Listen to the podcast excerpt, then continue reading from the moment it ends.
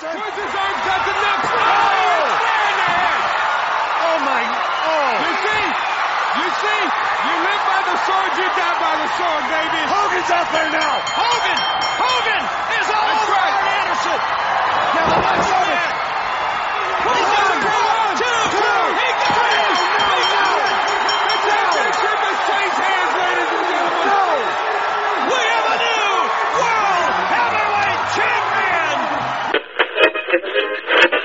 And how you get respect is when you're sucker punched by a 450 pound gorilla.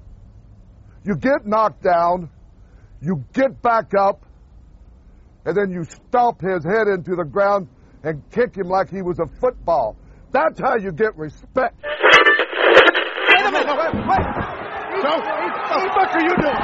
Easy!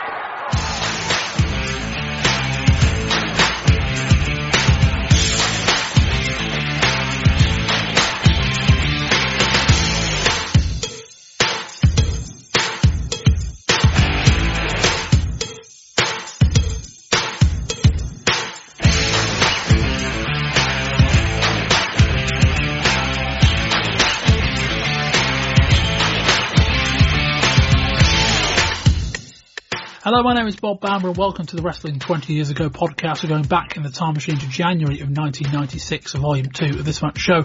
Volume 1 is the WWF show looking at the Royal Rumble and volume 3 is all your ECW action. We're here to discuss the Clash of Champions amongst other things. I'm being joined first by Steve Halverson. Steve, hello. Hey, great to be on the podcast at my debut. Indeed, indeed. And Rory McNamara. Rory, hello. Hello, the guys. Uh, Rory, kick us off with the news. Okie dokie, I will indeed. Randy Savage is the new WCW World Heavyweight Champion, beating Ric Flair in the opening of the January 22nd Nitro. The change not so coincidentally happened against the Raw show following the Royal Rumble. But if the idea was to draw a rating, it didn't quite work, as Raw came off the pay-per-view with a 2.9 rating to Nitro's 2.7. WCW were left considering legal action after a series of segments on uh, Monday Night Raw called Billionaire Ted's Wrestling War Room. Among segments mocking the age and ability of the WCW main eventers, the WWF took shots at WCW's steroid testing policy, which didn't go down well. While it's not thought it will lead to any legal action, it did cause significant commotion within the company, and we'll have more on this story later in the show. Bobby Heenan swore live on television, saying, what the fuck are you doing? At January's Clash of the Champions. The incident happened when Brian Pillman, now playing an unhinged character, came up behind Heenan and tried to take his jacket off. Heenan, unsighted, thought he was being attacked. Heenan got halfway up the entrance ramp before turning back and apologising for the language, but he was clearly taken aback. It wasn't the only incident for the newly changed Pillman character, who even can be seen in an episode of Nitro flipping the middle finger in the direction of a fan. Clash of the Champions from Caesar's Palace drew a big TV rating, uh, drawing the same record-breaking 4.5 rating that the August 94 show did, uh, which was headlined by Hogan versus Ric Flair. The show, headlined by Randy Savage and Hulk Hogan against Flair and the Giant, was billed with the returns of both the Road Warriors and the lovely Miss Elizabeth. On the card itself, there were wins for Dean Malenko, Brian Pillman, Stinger Lex Luger, Konnan and Flair and the Giant. The opening match between the debuting Public Enemy and the Nasty Boys went to a double disqualification. The show also featured a series of segments ahead of the wedding of Colonel Rod Parker and Sister Sherri, but of course, it being wrestling, the wedding was stopped when Sherri got into a fight with Medusa. While the news was good about the clash, the preliminary Starcade buy rate came in as a 0.36, which works out at approximately 83,000 buys. You will recall that WCW, concerned about a potential lack of interest, added the world title match into the equation a few weeks before the show. And if you need an illustration of how much things have changed, the 1994 Starcade, headlined by Hogan versus Butcher, did a 0.7 buy rate, considered bad at the time. But if there is one saving grace, the show did at least do slightly better than WWF's In Your House show in December. Eric Bischoff described the In Your House shows as a two-hour TV show with a price tag. WCW turned a profit for the first time in history in 1995, providing you're willing to massage the figures and account for some other things in some other years. The profit, said to be a small one, includes Hulk Hogan's salary reportedly being put onto Turner's books, along with factoring in 1994 buy rates for both Halloween Havoc and Starcade, which did significantly better than 95's efforts. The numbers also amount to uh, a video game sale. Turner Broadcasting now paying a fee for programming, along with the release of a number of talents, including Steve Austin, Vader, Dustin Rhodes, and Ricky Steamboat. Ric Flair threatened to quit WCW after the clash, citing, amongst other things, the direction of his character and his push. After losing the world title, the finish of the main event was switched to see Flair using brass knuckles to pin Savage. Flair even got a victory over Hogan the following week, again though thanks to using Miss Elizabeth's shoe. With tensions high between the WWF and WCW, it's thought now is quite a good time for talent to leverage new deals using quitting threats and there was also a report that suggested Flair may have got a bonus out of the whole thing. Talk this month that even crept onto television was the potential of Nitro moving permanently to Las Vegas to tape shows once a fortnight. MMA fighter Dan Severn, who uh, seems to be negotiating with everyone these days, has been talking with WCW about joining them. Mean Gene Okerlund claimed Jim Ross had called Atlanta wanting a return and also issued a retraction over his Ricky Steamboat retirement story. And finally, to uh, avoid the reversal of the Medusa situation, WCW have said belts must be left with company officials between TV tapings for the ratings for the month, uh, well, starting on Christmas Day actually in December, uh, Raw didn't air. Nitro unopposed drew a 2.5, which is exactly the same 2.5 that it drew on New Year's Day. Uh, Raw pipped it with its Raw Bowl show with a 2.6. On to January the 8th, Raw did a 3.0 against Nitro's 2.8.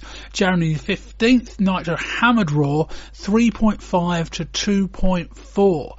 Uh, that lasted just a week as we get to the Raw after the Royal Rumble. Uh, Raw drew a 2.9 to Nitro's 2.7, and that's where we'll end the month with this month's ratings. The 29th will be revealed on next month's show. Let's go now to Mean Gene Okerlund. All right, I thank you very much, gentlemen. Macho Man Randy Savage, Hulk Hogan. What I said, this was wilder than my New Year's Eve party last night. Close, but no cigar, Hulkster. We know something, brother. It seems like me and the Macho Man, his business has become my business, and my business has become his business. And the way things are right now, brother, with Ric Flair, with your belt, my belt, and Arn Anderson as the enforcer backing him up, I say, if they've got any guts, Flair, in the Enforcer Double A. How about let's get it on next Monday Nitro, brothers? Wait a minute. Ric Flair, Arn Anderson is a tag team to beat the two of you. What about it, Macho? We got some unfinished business. Me with Arn Anderson and you with the Nature Boy. Crisscross whatever works. Nitro next Monday. If you got gut one in your body, you'll accept the challenge because we're about to trip the light fantastic and we got secret weapons you never even thought about. Ooh yeah! Macho Man! Don't tell the brothers about our secret weapons, but monkey see, brother, monkey do. And next time you get in our way, we might have a pair of nuts ourselves, brother. But you know something, Macho Man? Fee, fi, fo, fum, that big, nasty, stinky one. The only way I can get through to him is to get rid of Flair and Arn Anderson before I can chop the beanstalk down. So if they've got Gus Macho Man, you and I are going to go to infinity and beyond next Monday night when we tear them apart, brother. Forever and a day. Problems, problems, how are we going to solve them? One at a time. Next Monday is not going to be just a manic Monday. They got the guts. Gut check. Gut check, nature boy. Let's do it. That sounds to me like we're going to have a match next Monday night here on Nitro. Well, you know, as far as I'm concerned, the four blind mice of Benoit Pillman, Flair Arn Anderson, if they don't have enough guts by themselves, we'll take on all four of those little Shetland ponies, brother. What are they gonna do, Macho Man, when we destroy them, brother? What you gonna do? All right, gentlemen, I thank you very much. We have got action.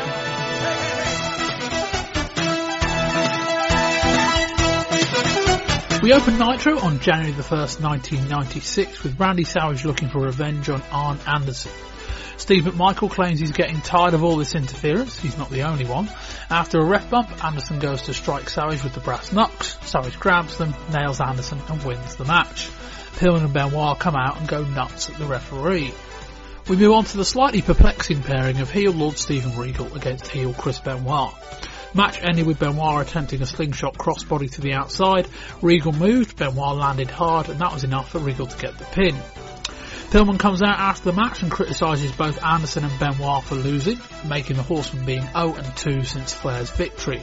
Understandably, both Anderson and Benoit are unhappy, not only at the comments, but also about Pillman's ability to incite things with people who aren't directly related to the goal of protecting the world title.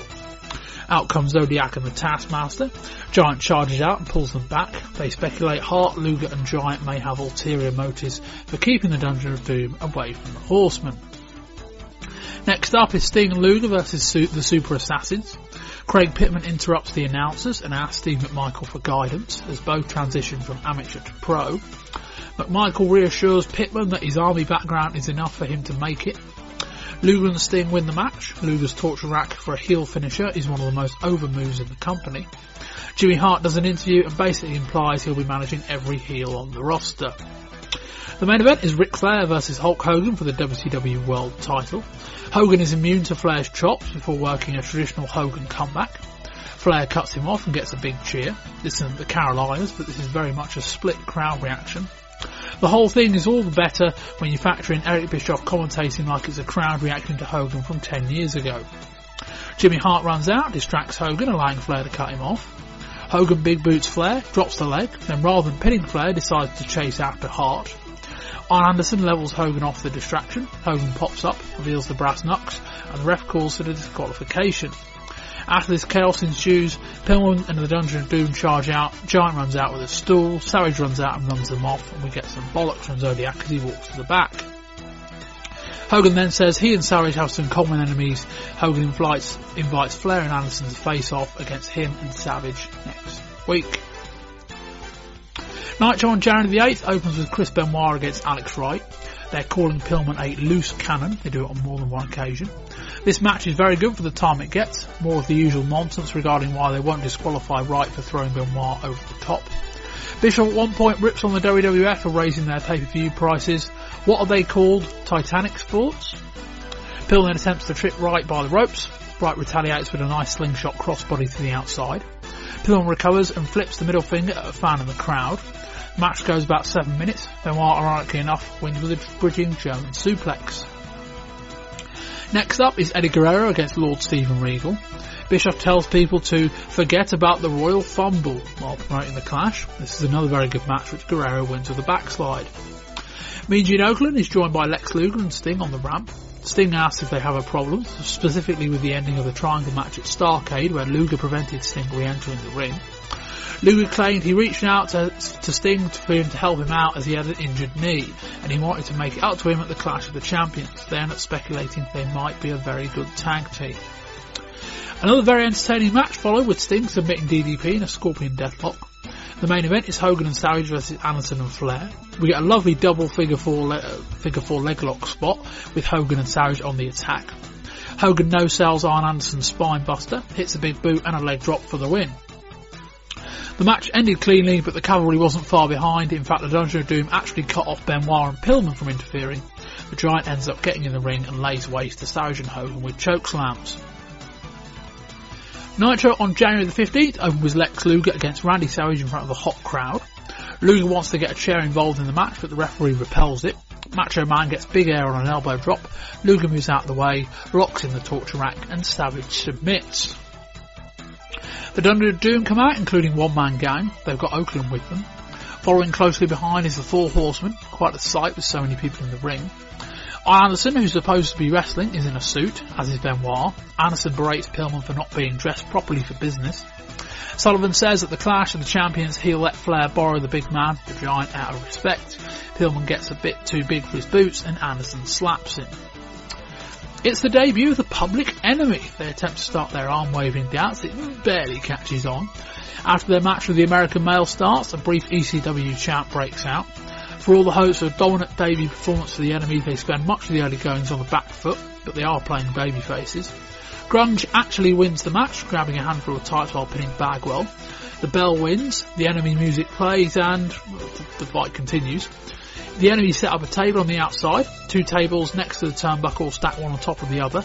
Rocco Rock goes on the turnbuckle and does a high angle somersault dive through the tables, which is a great spot, impeccably shot on the WCW camera team. Next up is Sting versus Ric Flair for the WCW World Heavyweight title. This is every Sting versus Flair match you've ever seen, which is to say it's very good if a little played out. Luger comes out and tries to get Hart off of the apron. Luger then appears to hit Sting with Hart's megaphone that knocks, knocks Sting's spark out. Flair puts him in the figure four, Sting ends up being pinned. Luger and Flair seem to go after Sting, Hogan and Savage come to Sting's aid.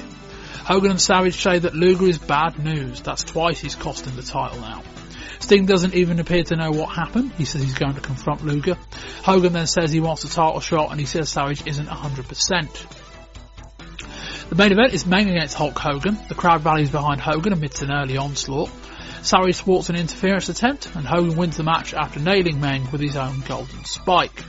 We'll now cut back, quote unquote, live uh, to the podcast recording where we're going to discuss uh, the Nitro on the 22nd ahead of the Clash of the Champions review.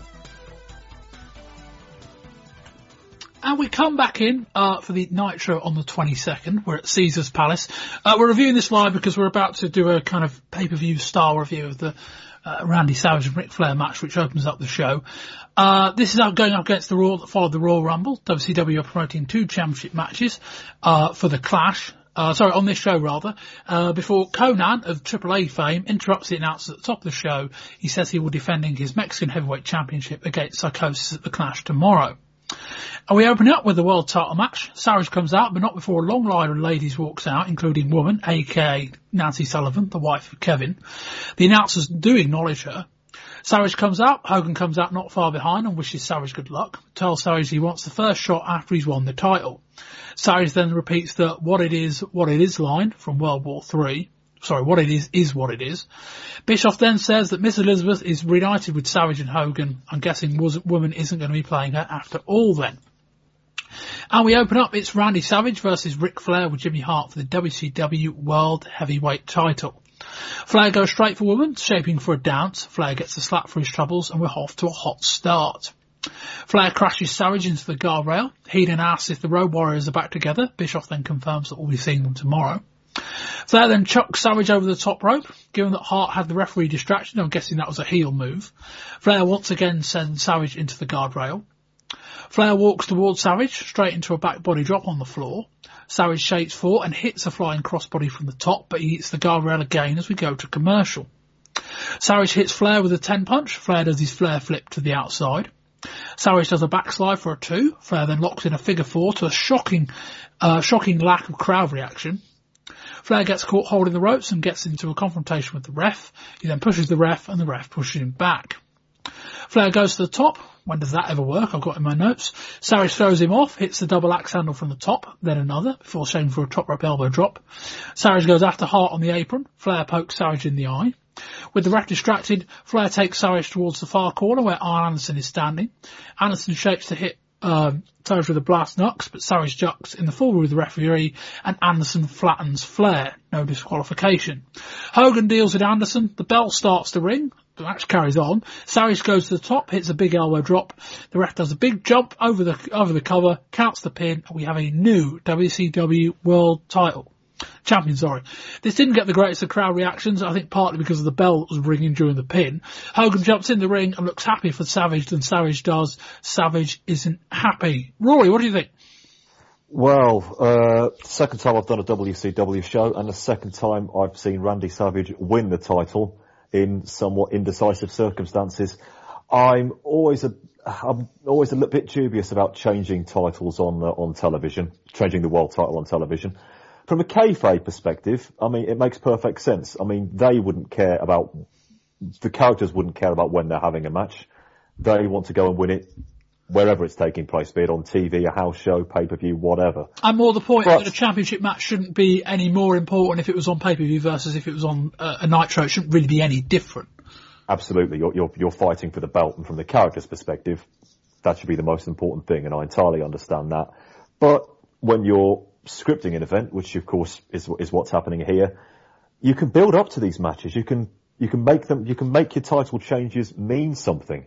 We've gone back and forth with the belt now for two months, and I'm still not entirely sure why. I'll get I'll get onto that again in a sec. The match itself was decent action, but I wouldn't say it was much more than that. I say the crowd really weren't into it. I mean, they tried to get some heat early on with uh, a couple of early guardrail spots, like you mentioned in the report, but the crowd weren't biting on even that. Were they not ex- not expecting a title change here? Do they think Flair was just going to mow over Savage? I don't know, but it was curiously heatless. The match itself. Uh, they tried to make a big deal of it. Um, as you've mentioned, Randy Anderson did his babyface is about to win the title jumping pin. Uh, but uh, that didn't really help either. Hogan, of course, being Hogan, was in there the very second the three count was administered because that's when Hulk Hogan does when one of his friends wins wins the title. And this just never got going. Uh, again, I still don't think Savage is fully fit. I said that two months ago. I'll probably be saying that in another two months as well. Flair going through the motions. When the figure of four doesn't get a crowd response, you know you've got problems. And it's just meh. And this is for a title change of the biggest belt in WCW. Oof, not pretty. Steve. Yeah, agreed with that. On the point of the crowd, is this going to be a problem if they did decide that they were going to, um, you know, do all of their tapings in Vegas? It's a very casual crowd, I think, isn't it? You know, if Yeah. you think that, you know, the, the, the passing people coming through, visiting the town. Oh, there's, you know, there's a wrestling show on tonight. Let's let's go and have a look. You know, there's household names. You know, because Nitro these days is fully loaded, so we're getting to see Hulk Hogan, we're getting to see Ric, Ric Flair, uh, Randy Savage.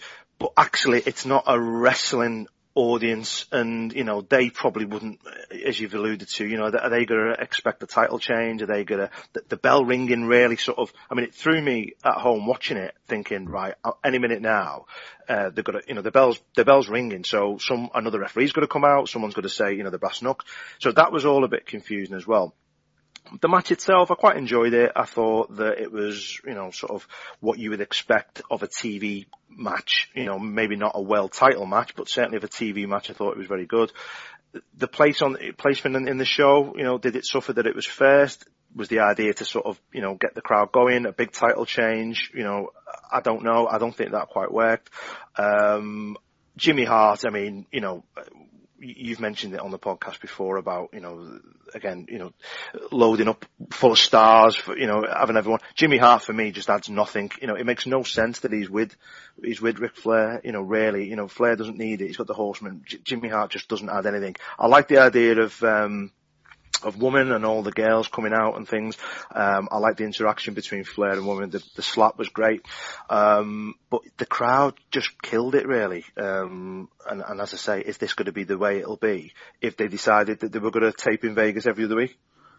Wow, a lot to take in. Uh, thanks, Jets. Um, um, in terms of uh, Caesar's Palace, Las Vegas, last year they did uh, the Clash of the Champions in the same venue as obviously they're going to do on the show that we're about to review. Uh, I think in part because the date uh, coincides with some kind of big TV convention where a lot of important people in the industry tend to kind of converge on Las Vegas, which is why I think they did there last year. I presume that's the case now. Um, in terms of any plans they have for going to permanently moving it in Las Vegas, yes, there is certainly a case, as there is at Centre Stage, as there is at Universal Studios, that um, you can get quite a good fresh walk-up crowd every week. Um, because there's a lot of tourists in the area, which is why they they do a lot of syndicated television there. So that makes sense. Um, uh, but no, Steve, you're right in terms of the crowd. It was, you know, we're going to have this on the Clash as well because they were both in the same venue. It- and, and weird in the sense that you would think if they're going to pop for anyone, they would pop for the guys they know. But it was almost like when we get to the main event on on the Clash show, it was almost like they popped for the Giant just because he was so big. It was almost kind of that level of knowledge at times. Um, as for um, the placement on the show, I think that was more Raw is going to be doing something or attempt to be doing something quite hot after the Rumble. Let's give reason people a reason to tune in the early goings um, rather than the main event. So that makes sense. As for the talent involved, I think we're going to have a bit of more of a discussion about that later on in terms of these guys are feeling a lot older than they did a year ago, and I mean a lot older. Um, so I'll, I'll, elaborate on that point a bit more later. The match itself was probably slightly better than I expected, um, but Flair, I, and these two had a great match seven or eight months ago at the Great American Bash. So, you know, I, I don't know how, how quickly the aging process could undercut them. I think Savage injuries is, is hurting them even more than they want to, uh, than that they want to get across. Um, but Flair at times is going through the motions. He's wrestled Hogan twice this month. Savage, Sting, Flair is Flair right now is wrestling greatest hit stuff. I don't know that he's being helped me in in the ring with with this age of opponent either. Um, and as for the title change, Rory, it kind of fell flat, didn't it? I mean, it's, uh, I, I don't get the sense anybody was in the live crowd or even at home was, was massively excited and you almost get the feeling they're just undoing what they did three weeks ago. Absolutely. But just, uh, like I, I said just now, playing hot potato with the world title is a, is a very dangerous game one of the issues they have is when they put the belt on Flair at Starcade, and is what we hinted at again in the news, putting the belt on Flair at Starcade was basically felt like a, a sop because they thought the show needed a world title match towards the end, about three weeks before they eventually went up.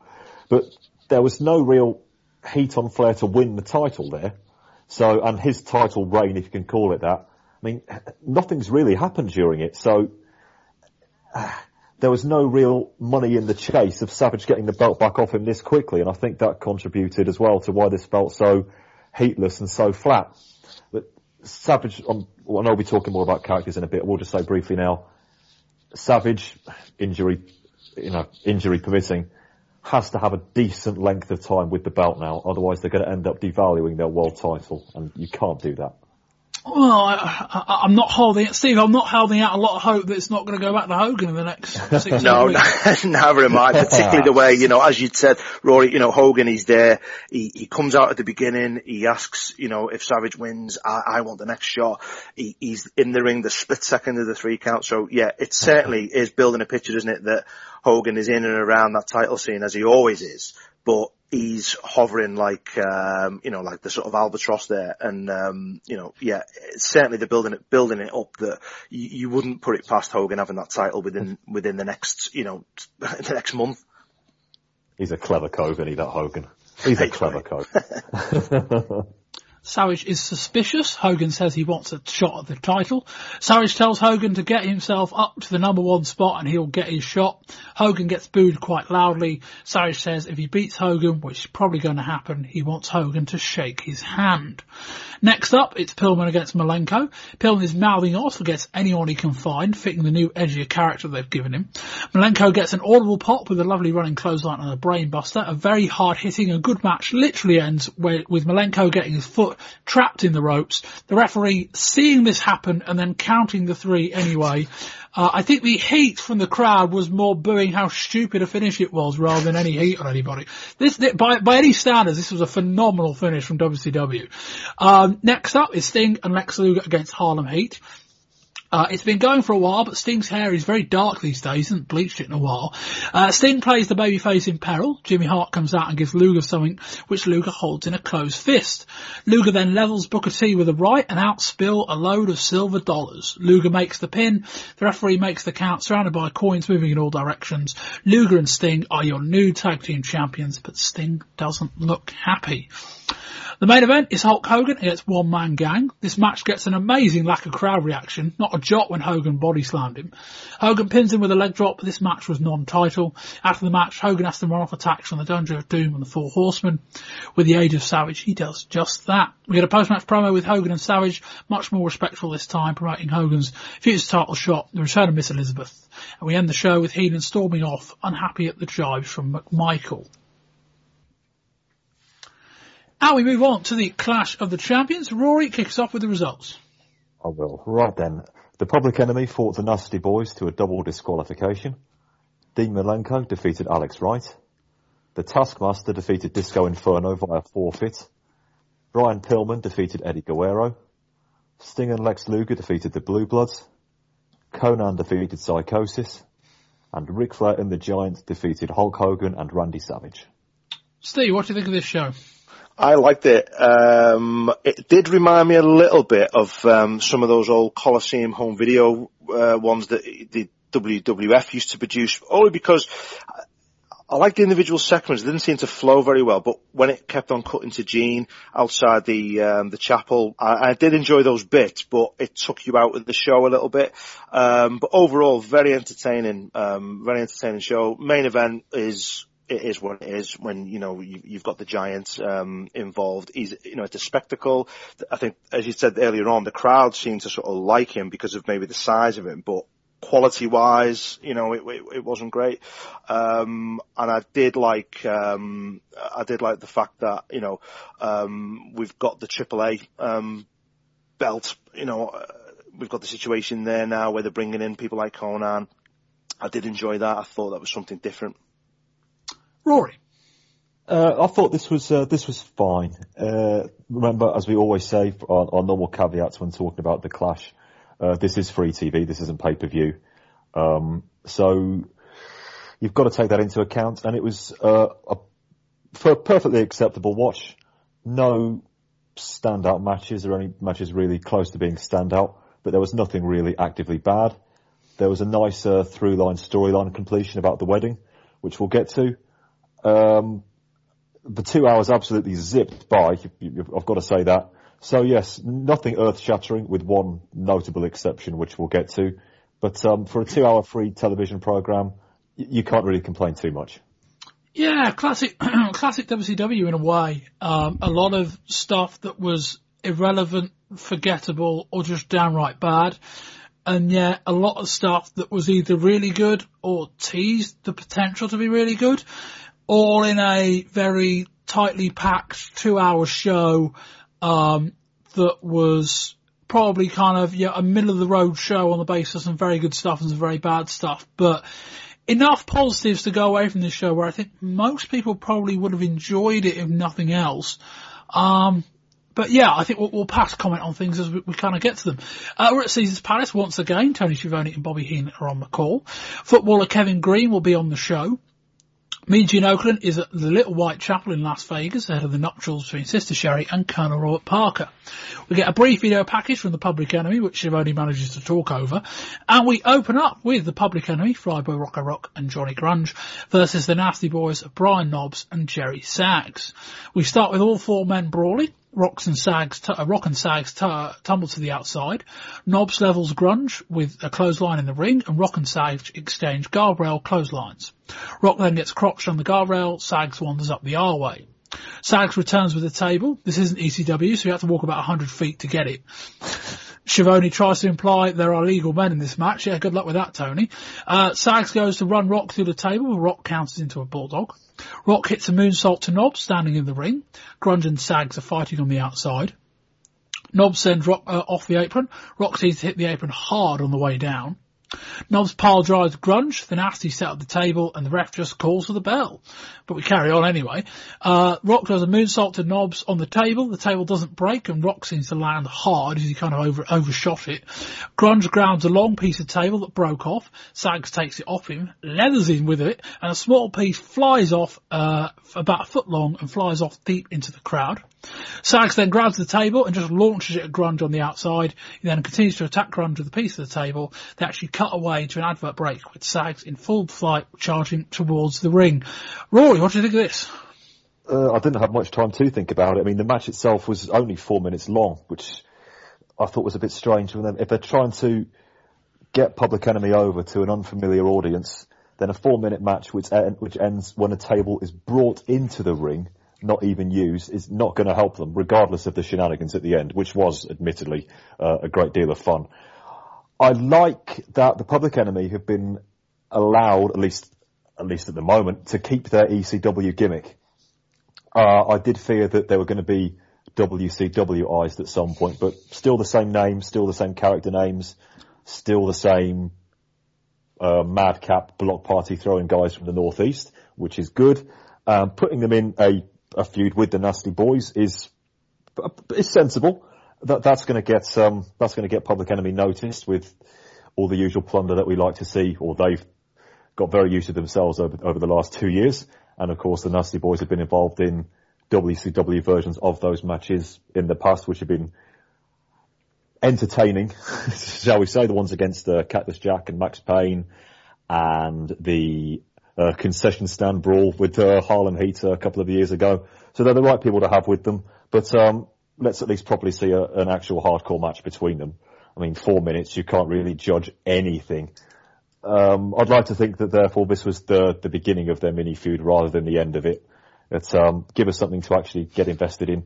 One thing I will say, and if they do want to push ahead with this, they should. The crowd did get into it after the bow had rung with some of the shots. I mean, a table being thrown at somebody landing headfirst, that's gonna, that, that's, that's gonna fly as they say.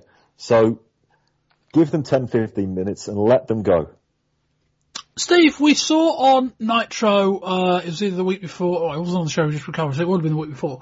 Um, they, the Public Enemy formally debuted, and when Rory says, um, he, he's pleased that they kept their character, he wasn't meaning about this, but I think one aspect of it is, there's also, as much as the public enemy come with character outside the ring, they come with a character inside the ring. And see, if we saw it on the Nitro show when they had that very back and forth and pretty awful match with the American males, uh, it was fair to say that that didn't work, even if the post-match angle was quite effective. But they got this right, Steve, didn't they?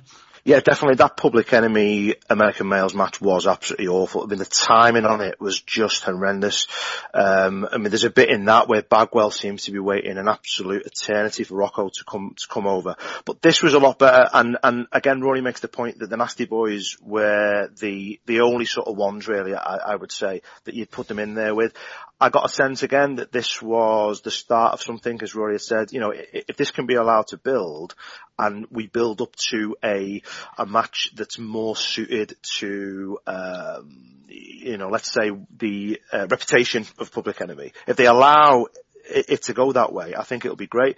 A quick match, um, but definitely for me the start of something big and a lot better than the the, the Nitro debut. Um, and plus, there's more eyes on this, I think. So because it because it being the Nasty Boys, because it's the Clash, so maybe we can forget about that poor uh, debut on Nitro, and this can be sort of uh, the start of something potentially pretty special, perhaps. Yeah, four very, very quick minutes of some pretty intense, uh, intense kind of, you know, two on two action, um, which kind of built really after the bell rung. Um, I think somebody in the Pro Wrestling Talk said that while the Public Enemy are in WCW, they should only face the Nasty Boys. To be honest, I can't really disagree with that line of reasoning, um, in the sense that these two teams, and we've spoken about it on the, the ECW show on a number of occasions before, that this is, I don't want to call it a dream match, but this is the match. These are the two teams that we'd love to see go against each other. I suspect it would perhaps be a little bit better in ECW, but you know, we, beggars can't be choosers. Rory, I, I think as for the whole, um, why was it limited here? I kind of think and hope to a point that this, there was the thought that this is on free television. Let's have it kind of ruled out and then next month we can on pay-per-view push it a bit further. And then unless we not forget, Rory, in March there's a pay-per-view called Uncensored. If you're going to have the big blow-off brawl, that's the place to do it. Yep, totally agree, and let's, let's hope they do. But this is WCW. Enough said. we will see. We will see. But no, I, I think in terms of the match against the American males was a proper dull match. It was let's see if rock and grunge can wrestle and and then on up to that standard but you know they they didn't get this far but know, they, they haven't come, they've come as advertised really. Um, and I'm glad they got to this kind of match so quickly. That tells me that somebody backstage in WCW is on the ball. Um, it's really, can you get them over enough against an act like the Nasty Boys where once that feud concludes, they can transition into a slightly more traditional program and be effective. But I, I think we'll, uh, we'll, we'll, we'll, see how that develops in the coming months. Uh, they run an ad for Super Brawl listing the former, present and future champions in the vignette in order they are Sting as the former champion, Savage as the present champion and the future Lex Luger. Interesting. I, don't know. On the month where you're being ragged by the WWF for having a bunch of old guys in your in your kind of roster in your main event, I kind of think I may have picked somebody else for the future championship. Although to be honest, like future could just be Hogan. I think that's that's at least the most accurate uh, representation of where they're going. At least you would think the Giant. You would th- like you you would think the Giant would be the right guy for that spot if nobody else. Anyway, uh, Eric Bischoff interviews Ric Flair and the Giant. Flair says the title loss mean, meant nothing. Yeah, way to go, Ric. That's a good good idea. Uh, he and Savage will have to get it on in the ring tonight with him and the Giant. Uh, Flair says a little woman told him last night, with you, I'm going to fantasize. With the Giant, I'm going to giant size. Whatever that means. Uh, we see a clip from Saturday night of Dean Malenko putting the Texas Cloverleaf on Alex Wright. Uh, Wright got to the ropes, but uh, Malenko didn't let go. And next up, it's Dean Malenko against Alex Wright. Wright hops out of a leg choke. Malenko pops out of one into a leg drop. Very good 45 seconds of technical exchanges. We get an unnecessary set of flips where Wright does two drop kicks to Malenko, who regroups on the outside. Malenko starts working Wright's left leg, rattling it off the ring post. Malenko goes for a leg whip and Wright seems to fall in completely the wrong direction. That looked quite painful, although Wright seemed to be fine. No Kraut heat for this at all. Wright overshoots a top rope crossbody and barely catches Malenko. Malenko climbs to the top, Wright drop kicks in, then hits a superplex where he appears to let go of Malenko halfway through. Wright goes for a true German suplex but only gets a two. Malenko takes down Wright by the leg. Malenko flips a bridge pin. The ref counts two. Wright kicks out, uh, but the ref rewards uh, Malenko the match. Essentially, Malenko let go of the pin before three because he, he, heard the first count and it wasn't. Um, but anyway, they just rather than con- continuing on, they just awarded Malenko the match. Steve. I like this. I thought this was really great. I, I did enjoy um, Schiavone calling the 36 year old Malenko a youngster uh, during, the match. Um, but I thought this was great, and I really, again, it's the crowd. You know, it's this crowd that are just weren't into it at all, um, which is strange because it told a good story. I thought some of the moves, you know, I didn't pull everything off, but some of the moves were great. Um, and Alex Wright, uh, you know, is he saddled with a sort of a, just a gimmick that really people just can't take to? Because technically, I really like him. I think he's a he's a great wrestler. Um, he just needs something more. And then the, the the Malenko thing, you know, we see we saw the clip from from Saturday night. Was that just to? Is there something down the down the road with Malenko, or was that just to promote this match? Where he kept the, you know, he, he, he, wouldn't let go of the hold, and and um, you know, it seemed to be that maybe it was a little bit out of character to, for Malenko, but I, I, I don't know. I, I, again, you know, with this being WWE, is that something or nothing, or is that something that they may pick up um, at a later nitro? Uh, uh, no real answer to any of those questions, really, Steve. Yeah, I mean, I think you're right in the sense that Malenko is a guy that they've done almost nothing with on a character yeah. standpoint. Um, and yes, you are also right that we shouldn't read too much into that because they may simply have forgot. Exactly. Uh, That's what I thought. Yeah, I just thought this this is probably going to go nowhere. But the fact that they recapped it on, at the clash, I thought, mm, well, we'll see. You know, in ECW when he wasn't talking, there was a reason behind it, yeah. and there was there was a whole gimmick behind him being the silent shooter. Here. Uh, Rory. Really enjoyable stuff. This is, this is what you want from a free TV show. Two good workers given seven or eight minutes. Ideally you'd want longer, but seven or eight minutes just to go out there, go out there and do it. And they did. So a couple of, couple of minor botches, but, uh, I'm fine with that. Putting Alex Wright in with people like Benoit as they did on Nitro a couple of weeks ago and with Malenko can only help him as well. Wright has got he's got a lot of the tools, but he is somewhat unpolished. I do think his ground game in particular needs a bit of work. But having matches with the likes of Benoit and Malenko, he's only going to come on even more. Uh, I am very much a fan of his. Again, the gimmick is a bit silly. He's from Europe, so he must like dancing. Yeah, give it, give him that as a gimmick. That'll do. That'll, that'll get him over. Oh no, it won't. Which is a shame because he's talented and he could get even better. Malenko is Malenko. We've said it many, many times. We'll say it many, many times again. I wouldn't have a problem at all if this is the beginning of WCW doing their version of uh, the shooter Dean Malenko gimmick. I'm not sure that is where it's going, but uh, one can only hope. But uh, yeah, this was this was absolutely fine. Um, I'm still, as, as I've just hinted, I'm still not entirely sure what's going to happen with either of these two guys as regards their position on the card is concerned. But if you want to have a good match, a good seven or eight TV TV match. Put these two together, and uh, you've got it. Fine stuff. Although I will just say that was an odd finish, wasn't it? Yeah, a Was that a bit. botch or not? Uh, well, as I say, because it's the classic thing where some refs will kind of put their hand down to check the shoulder before they start counting. Um, and if, if the wrestler involved thinks that's the one, they'll get to the three and they'll let go. And so I, I put right kicks out. I think it's probably more accurate to say Malenko let go of the pin. Um, but yeah, it happens. Um, yeah, this match was fine. Um, you know, Wright, as, as we said, is a guy that's improving quite rapidly. I mean, sure, to a point, you put him in the ring with, um, was it Nakagawa? No, so, or are they, no, Nakagawa's ECW. Whoever he faced last month at, um, Starcade, you put him in the ring with Benoit, with Malenko. He is the kind of guy that can play, I would say second fiddle, that's a bit harsh, but he's the kind of guy that can play the other half of a really exciting match. Um, but Steve, I think we're playing into the problem here that this is quite a casual crowd and not a crowd that was massively receptive to good technical wrestling. No, they weren't a patient crowd. I think they were sort of, you know, they're, they're looking out for the next big pop or the next sort of guy to walk through the curtain. Um, but from a TV point of view, you know, if you can sort of just concentrate on what's happening in the ring, I thought it was, um, it was really good. Um, I mean, sometimes, you know, you, the match, a match can be that good that it really, you know, you, you can concentrate on what's happening. It doesn't really matter about the crowd. It wasn't that good, you know, so the crowd did bring it down. I'd say, you know, if you were gonna, if you were gonna give it a rating, I think the crowd affected it. Um, but again, it's this, we've, we've mentioned it throughout the show now. It's this casual Vegas crowd.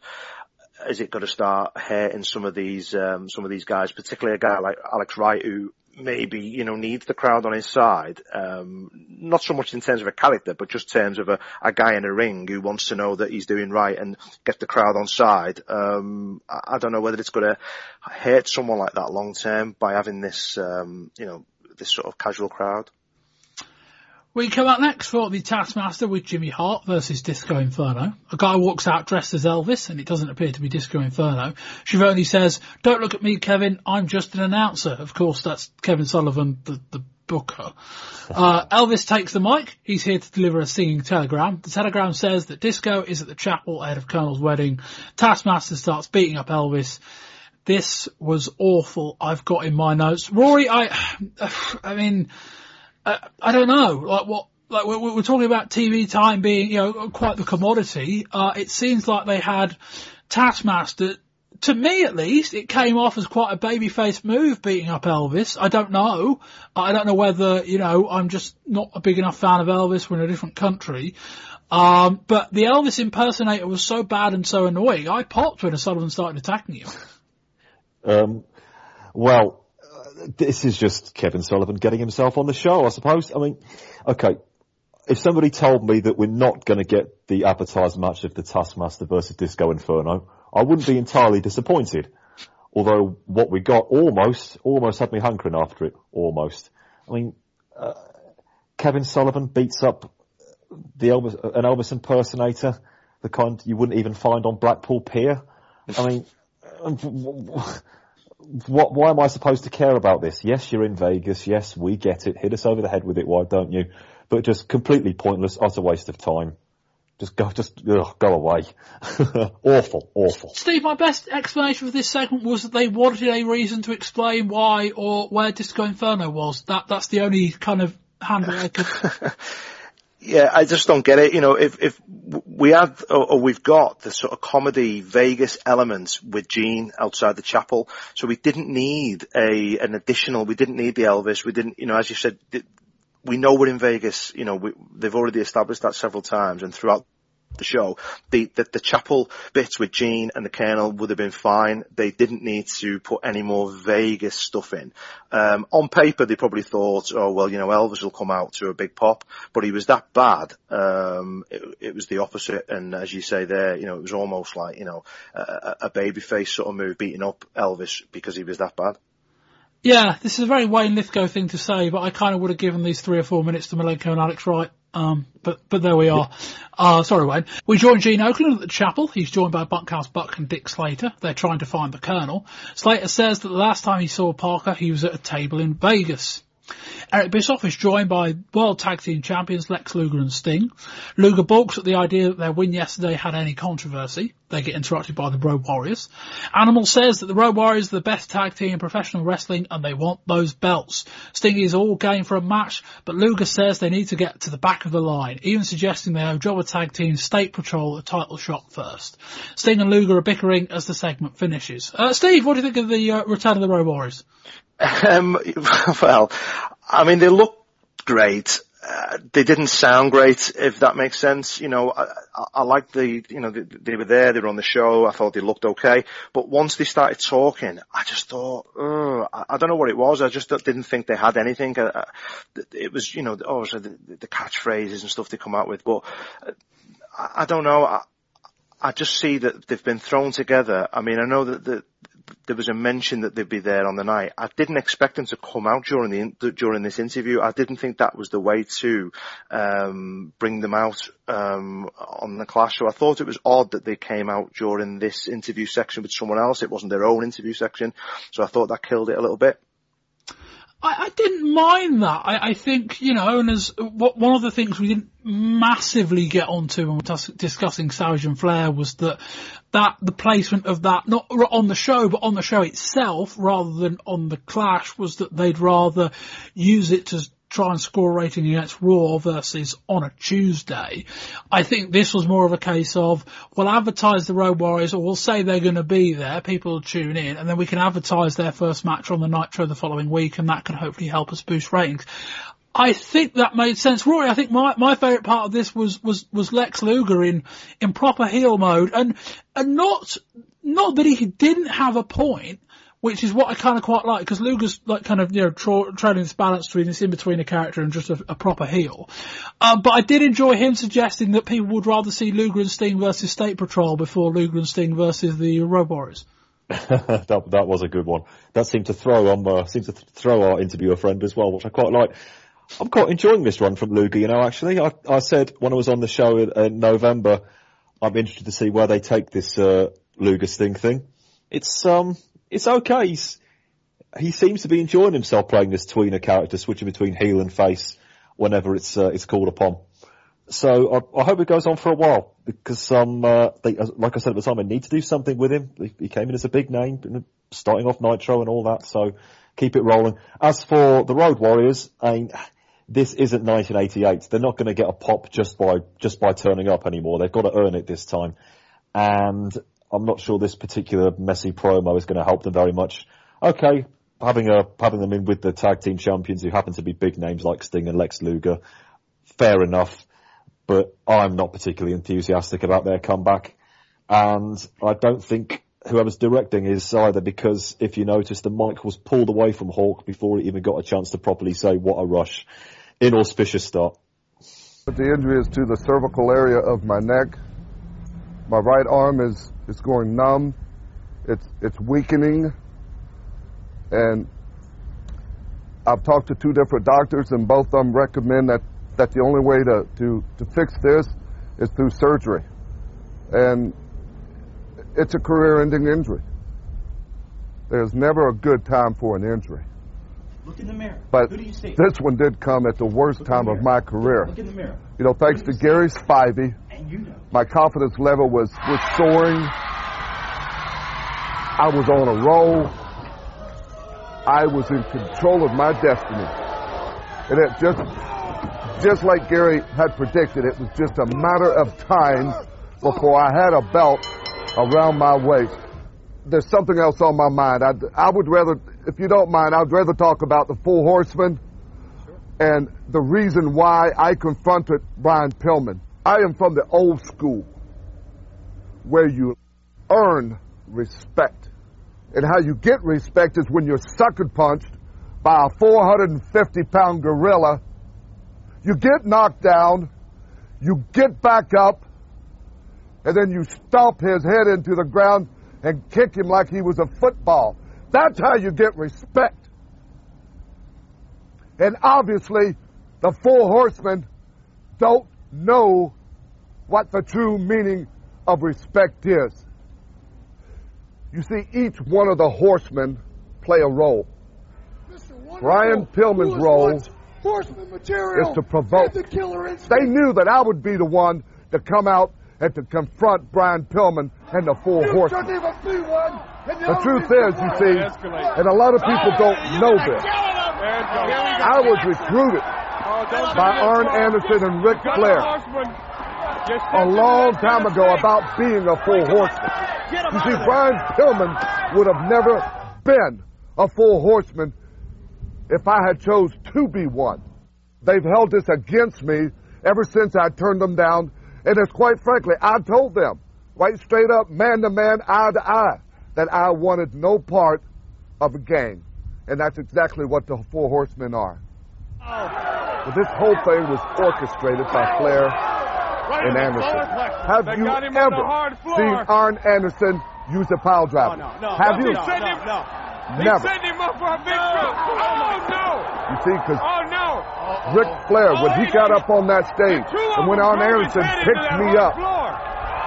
and Flair and Arn both came down at the same time, they knew exactly, they knew exactly what the result would be from a spiked pile driver. This was no accident.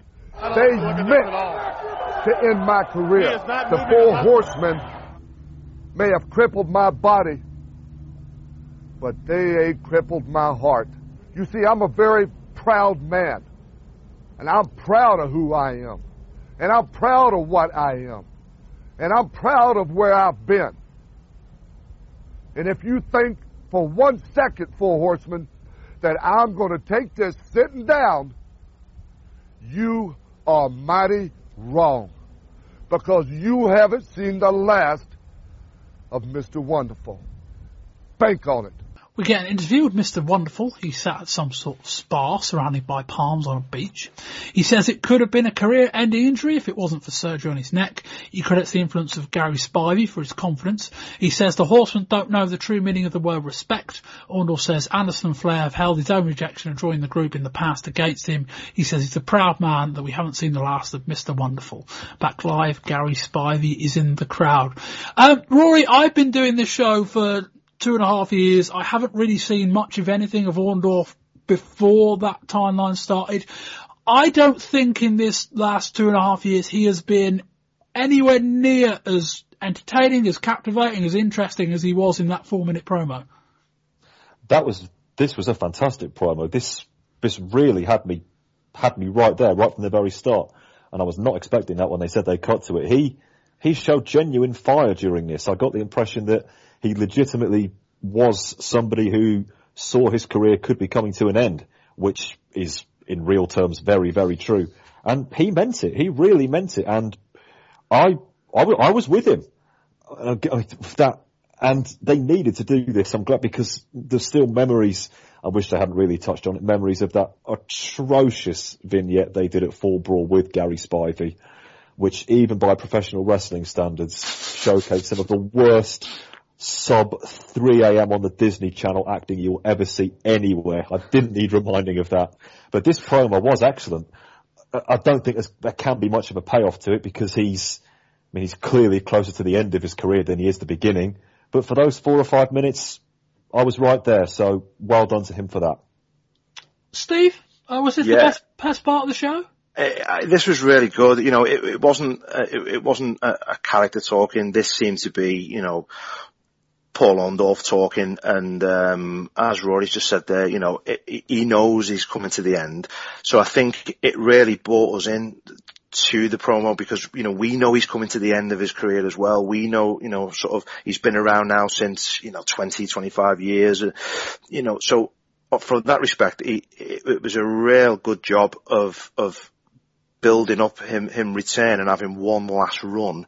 Um, you know, you're not expecting you know title runs or anything like that, but you are expecting him to come back and be put into a, um, a good program with the Horsemen.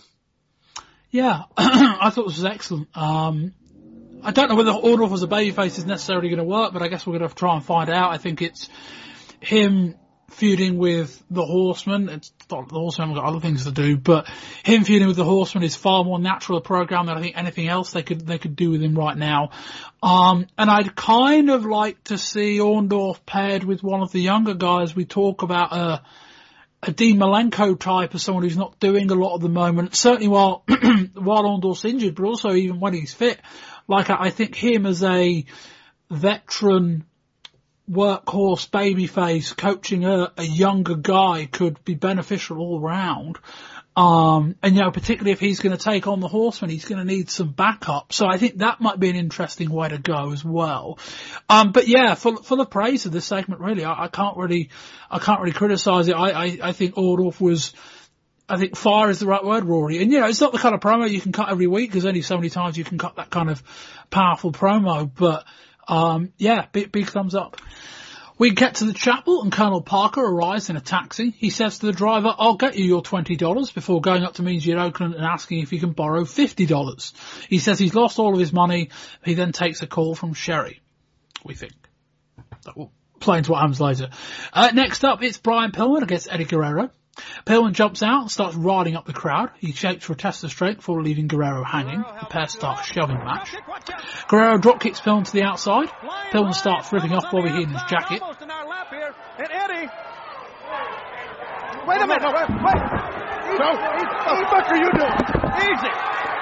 Heenan, clearly not expecting it, says, what the fuck are you doing? He then walks up the aisle before eventually returning to his commentary position, apologising for his language but saying he was concerned for his well-being. Essentially, I think Heenan's had either some long-standing problems with his neck or he's had some recent neck work, um, and he didn't want to be involved in any physicality.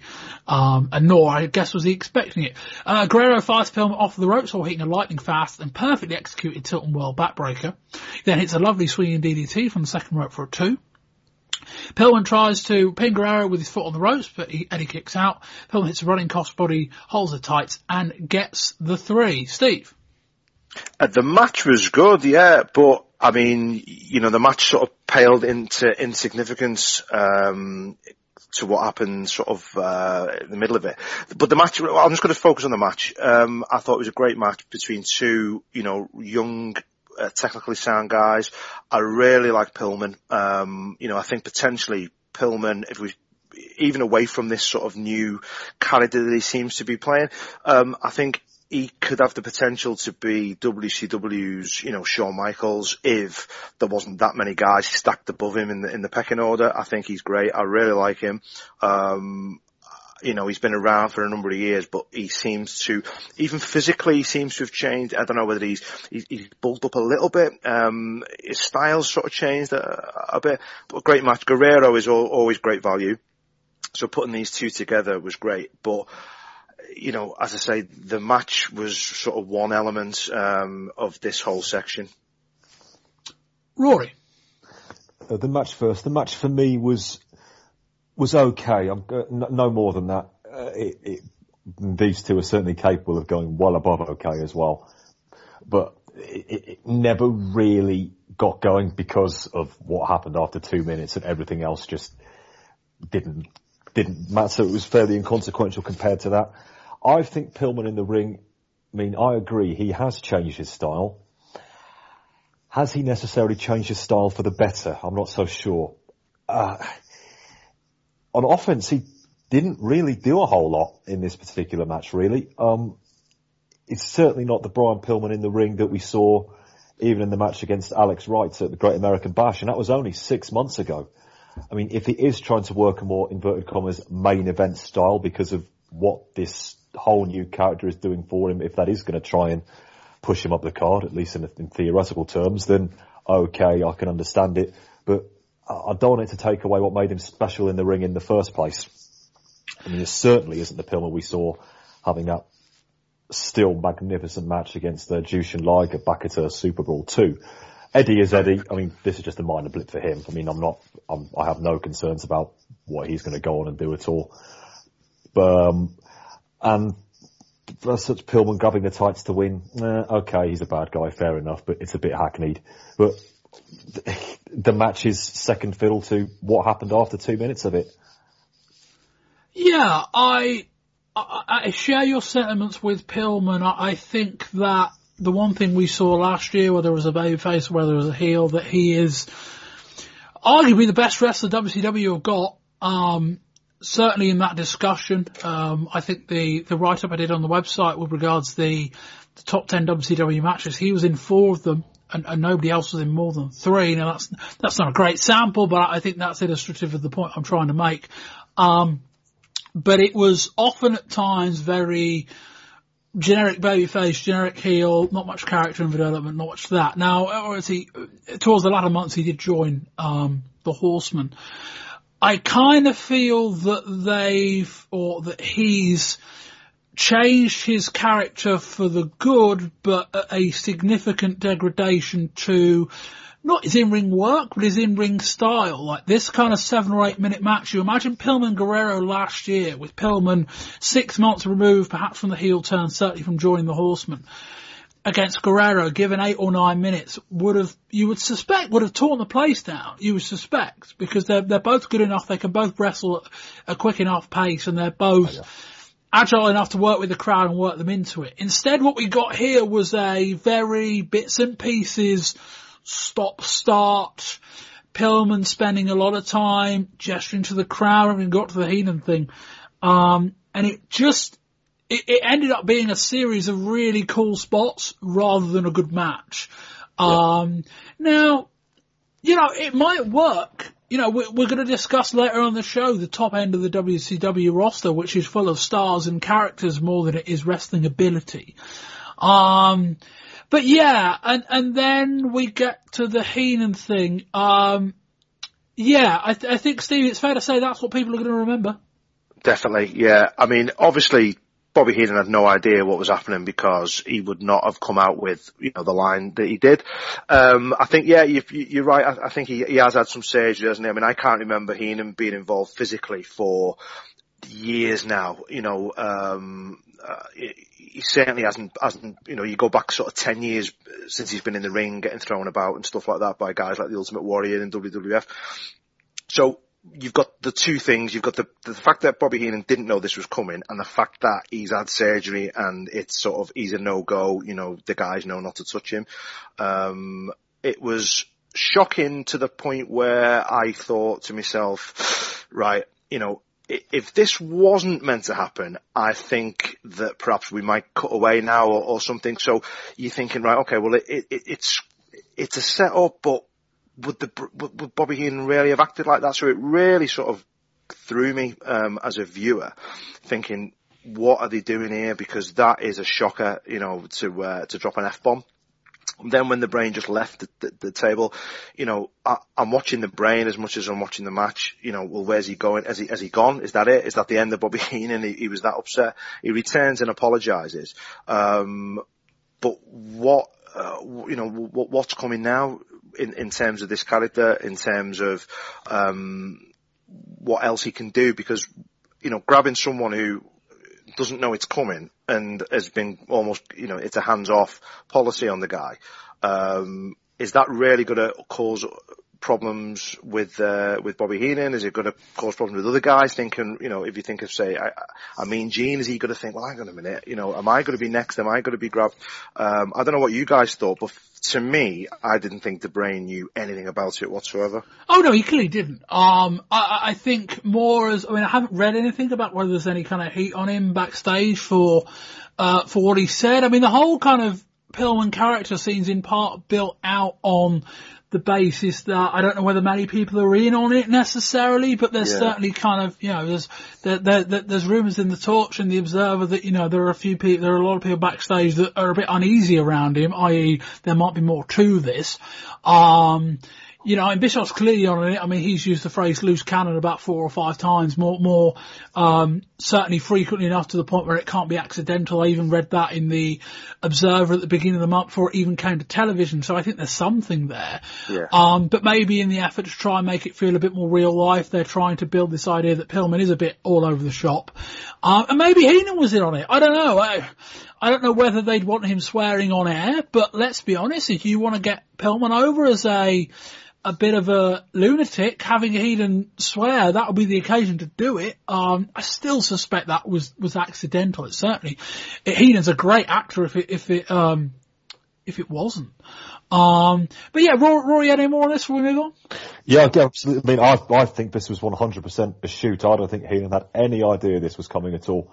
And the reason I think that is A, the fact that he dropped the F-bomb live on television live on Turner television with all their rules about standards and practices. A consummate pro like Bobby isn't going to do that with, if he knows what's going on. And he gets up and he walks around, tries to compose himself. Then after about a minute of doing that, he decides to go back to the, uh, the broadcasting area and he snaps straight back into Bobby Heenan, heel commentator, putting Pillman over. However, the very second the match finishes, he gets up and walks around again. So he was still clearly rattled even four or five minutes after it happened, let alone in the four or five no, seconds I, after I, it I, no, because Pillman after he wins the match flies out the ring right by the announce table, which is just round up against the ring, so uh, the ring itself.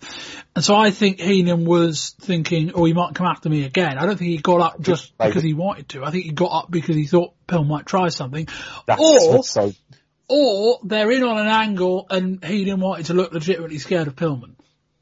That's that's also possible too. But I'm still I'm still thinking that Heenan had no idea at all that this was happening. I Um, I suspect that. that's, that's that's that's my opinion. So I haven't done any background reading on this. I I don't know for certain, but I'll tell you what, it's it's it's got us talking. I mean, just well, you, you just Awful. say fuck Clive on air. It's going to get people talking. To be Yep. fair. Absolutely and especially on Turner television, say with all the rules and regulations they've got. I mean, where they're going with this Pillman character, I've, I haven't seen anything like it before. We, we've seen very, in both WWF and WCW in the past, when people have played inverted commas, mad characters, very, very, very cartoony, cheesy things. Yeah, definitely. one you know, is- y- I, I agree with the. Sorry to jump in, but whenever we've seen uh, cartoon type Mad Men before, everything from the music to the camera angle to what the announcers are saying, and I totally agree with you. It's like nothing we've seen before. I mean, he's just when he just on there's a match on Nitro the day, the day before the clash when he's just screaming into the camera, "Full Metal Jacket," and I'm like, "Whoa, this guy's this guy doesn't breathe the same air as us," you know. and if this is if this is his character, then boy, is he going all the way with it. Ooh, it's it it's unnerving viewing, and that is that's a compliment to him, but where where is this going to end up? This could end up literally anywhere. Steve, thoughts on Pillman? Yeah, yeah, I, I I agree. Uh, you know, I, think it's it's not only is it adding an extra dimension to him, it's adding an extra dimension to the broadcast because he, he could literally pop up at any time. You've got the situation where you've got Arn Anderson who's trying to rein him in a bit. On we've seen that on the Nitro shows. Um, you, you get a feeling that um, anything could happen with him, and also as well, you think with the Bobby Heenan thing, he's in the horseman. You've got guys like Anderson, you've got uh, guys like Flair who are so sort of old school. Are they going to be unnerved by him if he's allowed to maybe say and do what he wants? Is that going to cause tension as well with the talent? Um, I don't know, but as you know, I, I mean, I've I've not read anything about that yet. Um, if that is happening but a great, great sort of, and, and every time he's on the show now, whether he's just part of the horsemen, so he's in the background, he's doing something, he's, he's, he's mugging to the camera or he's, he's, he's, he's jesting to, to the crowd, um, you can't take your eyes off him. No, um, excuse me. I feel like, again, as I said earlier, I think if you can get the balance right between transitioning to an in-ring star, and you know, while you guys were talking, I was kind of drawing a comparison with Goldust in a weird kind of way in this, this is let's present something that looks a bit out of the ordinary that kind of, you know, Razor Ramon's reactions to Goldust as, as we saw at the Royal Rumble that let's present someone that feels like they're doing something very, very different. It's all got to fit. And I, I don't want to run over ground that we covered at the Royal Rumble show, but I can't, one thing I liked about Goldust this month at the Rumble was that his in-ring mannerisms and his in-ring actions fit the Goldust character outside. I think Pillman needs to get that balance in the ring. If he can do that, it'll be compelling. Cause, you know, as, as I say, it's not, it's not like you need to be a great in-ring worker to get to the top. If anything, WCW and to a degree WF shows us the character is probably more important um, than the in-ring action itself. Um, but equally, if you're going to get that far as someone like Brian Pillman, I think being able to get his wrestling style in tune with his his new character needs to pull that off. But anyway, we will we will see how that Just, pans just, just, just one, one more thing very quickly Go on that, very, very quickly. Just imagine the promos in a feud between Brian Pillman and Goldust and Shudder. That'd yeah. Think about that for a second. On that thought, we move on. Hulk Hogan is out along with the Macho Man and footballer Kevin Greene. Hogan says he and Macho have a lot of momentum behind them. Greene does his best. Oh yeah. Hogan says Miss Elizabeth will be in their corner tonight, but they've got a problem. When they win the match, which one of them gets to take Liz out on the town? Hogan says to Savage, we all know she's more than you can handle. And we move on. It's the Blue Bloods, Lord Steven Regal and Robert Eaton versus Sting and Lex Luger for the WCW Tag Team titles. Regal, who also wrestled in the opener, um, apparently is also carrying an injury, so a lot of his action involvement in this match was more kind of selling than it was in ring work. Uh, Regal looks repulsed by, well, everything. Uh, Sting double slaps Regal, then mocks his posturing selling. Regal sells like he's been dazed. Luger and fight on the R way. Luger ties up with Regal in the corner. Regal pleads with Luger, unhand me, unhand me. Regal returns with some uppercuts. The fans start to rally behind Luger, who's playing the babyface in peril here. Eaton drops a knee from the top rope. Regal locks in a sidelock STF, but Sting breaks it up. Eaton throws himself off the top. Luger tries to catch him, but almost drops him. Luger gets the hot tag to Sting, who unloads on both men. Luger, who should be selling on the outside, pops straight back into the action before getting level. Sting knocks Eaton into the Regal, puts a stor- Scorpion Deathlock in on Eaton. Eaton submits, and the champs retain. Rory. Uh, this was fine. This was okay. Um, Sting and Luger, big name against tag team who are fairly low on the food chain. I'd like them to be higher, but uh, we are where we are. And this was perfectly acceptable eight to nine minutes of action again. Nothing earth shattering outside of Regal's mannerisms. I mean, the guy's just an absolute scream. Absolute scream. He's into everything he does. Even, when Sting's applying a very simple arm wringer, you know, Regal is, it's, it's almost an insult just to call it selling. He is with it every single second of the way. It's really compelling viewing, which you don't see a lot in uh, in North America.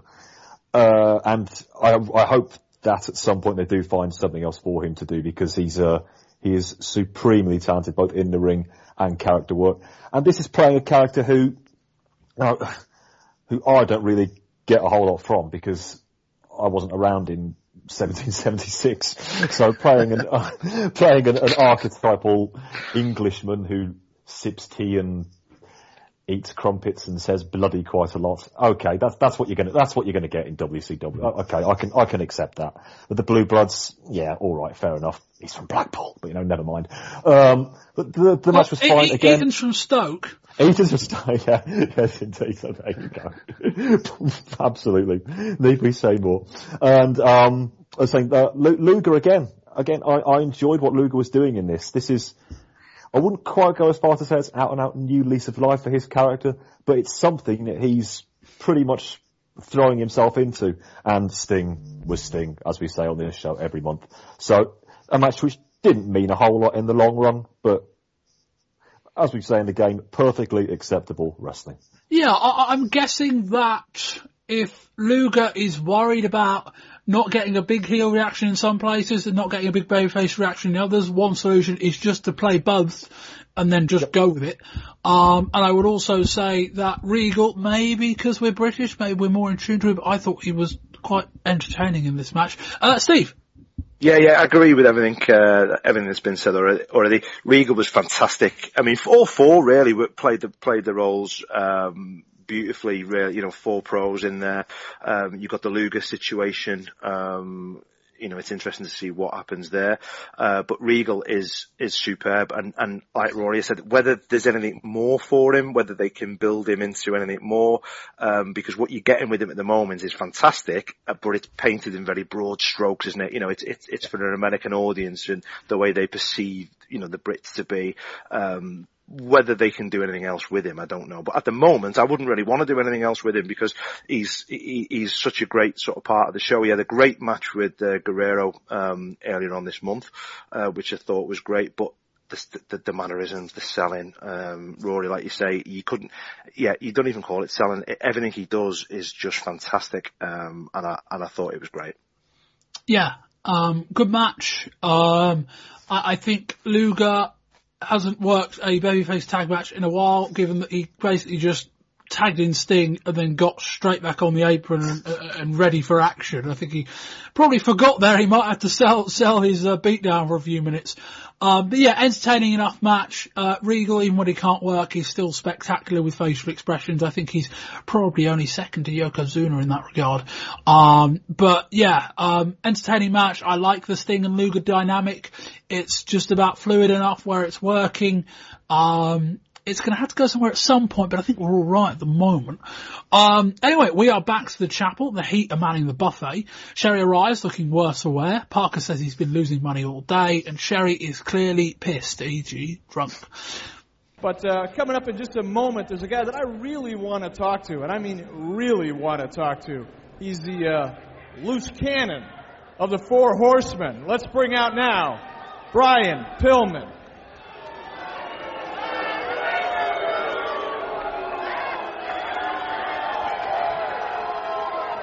Brian, I'd like to know. No, I'm not nervous. I'm not nervous at all. It should be. It's live TV, Eric. What if I rifle off the seven right here, right now? Not the seven deadly sins. Not the seven vials of God's wrath. But the seven words you're not Don't allowed even to think say about it. Don't on TV. What are you going to do then, Eric? I'll do whatever I have to do. No, no, you won't do anything. You'll be dead on trouble. but don't worry, Eric. Seems like Mr. Wonderful has made tonight's subject respect. Something you can't buy, something you can't sell, something you can't steal. You've got to earn it. Respect. It's what pumps the ice water through the horsemen's black hearts. It's what causes a man like Double A to smack me across the face. And the greed and the quest of respect is what makes a man like Kevin Sullivan mad with greed. Yeah, you're right, Eric. I'm not Hogan. I'm not Savage. I'm not Sting. I'm Brian Pillman. And don't you ever forget it. And I have a dream. And that is to teach you and everybody else respect. And I'll do whatever it takes. Even if I gotta hack your thumbs off. Easy, Pillman. Easy, Pillman. You are treading thin, thin ice. More action on the Clash of the Champions. Eric Bischoff brings out Brian Pillman. Pillman asks if he's nervous. Pillman asks what happens if he says one of the seven words, you're, or even all of the seven words you're not allowed to say on TV. Well, I presume he has already knocked one of them off, so six. uh, Pillman turns the topic to Mr. Wonderful. He says he will do whatever it takes to teach them respect. Next up, it's Konnan versus Psychosis for the AAA Mexican Heavyweight Championship. Mike, Mike Tenay joins Tony Schiavone and Bobby Heenan on the call. Konnan does an arm drag and Psychosis goes flying across the ring. Konnan does a rolling takedown into a leg and arm submission. Heenan, he's got pointed ears. Schiavone, that's his mask, Bob. Heenan, you never know. Konnan does a halting catapult into a leg and arm submission. Eric Bischoff will address the Billionaire Ted segments on the hotline tonight. Schiavone only references them as certain skits being used by another promotion. Meanwhile, we get a pair of head scissors takedowns and a pair of arm drags and a spike DDT. Psychosis hits a lovely top rope drop kick, then a tope up the R way. Konnan German suplexes Psychosis off of the top. That was impressive. Konnan locks in a zip lock finisher, a modified figure four leg lock with an arm involved as well, which Psychosis submits to, and this one is all over. Steve? I loved it. I thought it was great. Um, I, I like it because it's something a bit different, and I like the way WCW are approaching it by getting Tenay in to do the commentary. Um, all right, yeah, you've still got Bobby Heenan, who you know clearly this type of action, he, he, he's out of his depth and he, and he just reverts to cracking the one-liners, which is fine. But I like the presentation. I like the fact that they're taking it seriously. They're not trying to change, you know, they're referencing AAA. They're not trying to change the, the style. I mean, I'm guessing it's, it's, it's toned down a little bit for the WCW audience, I'm, uh, I'm guessing. I think um, also to a point, Konnan, while being good, isn't your stereotypical AAA masked, masked high flyer.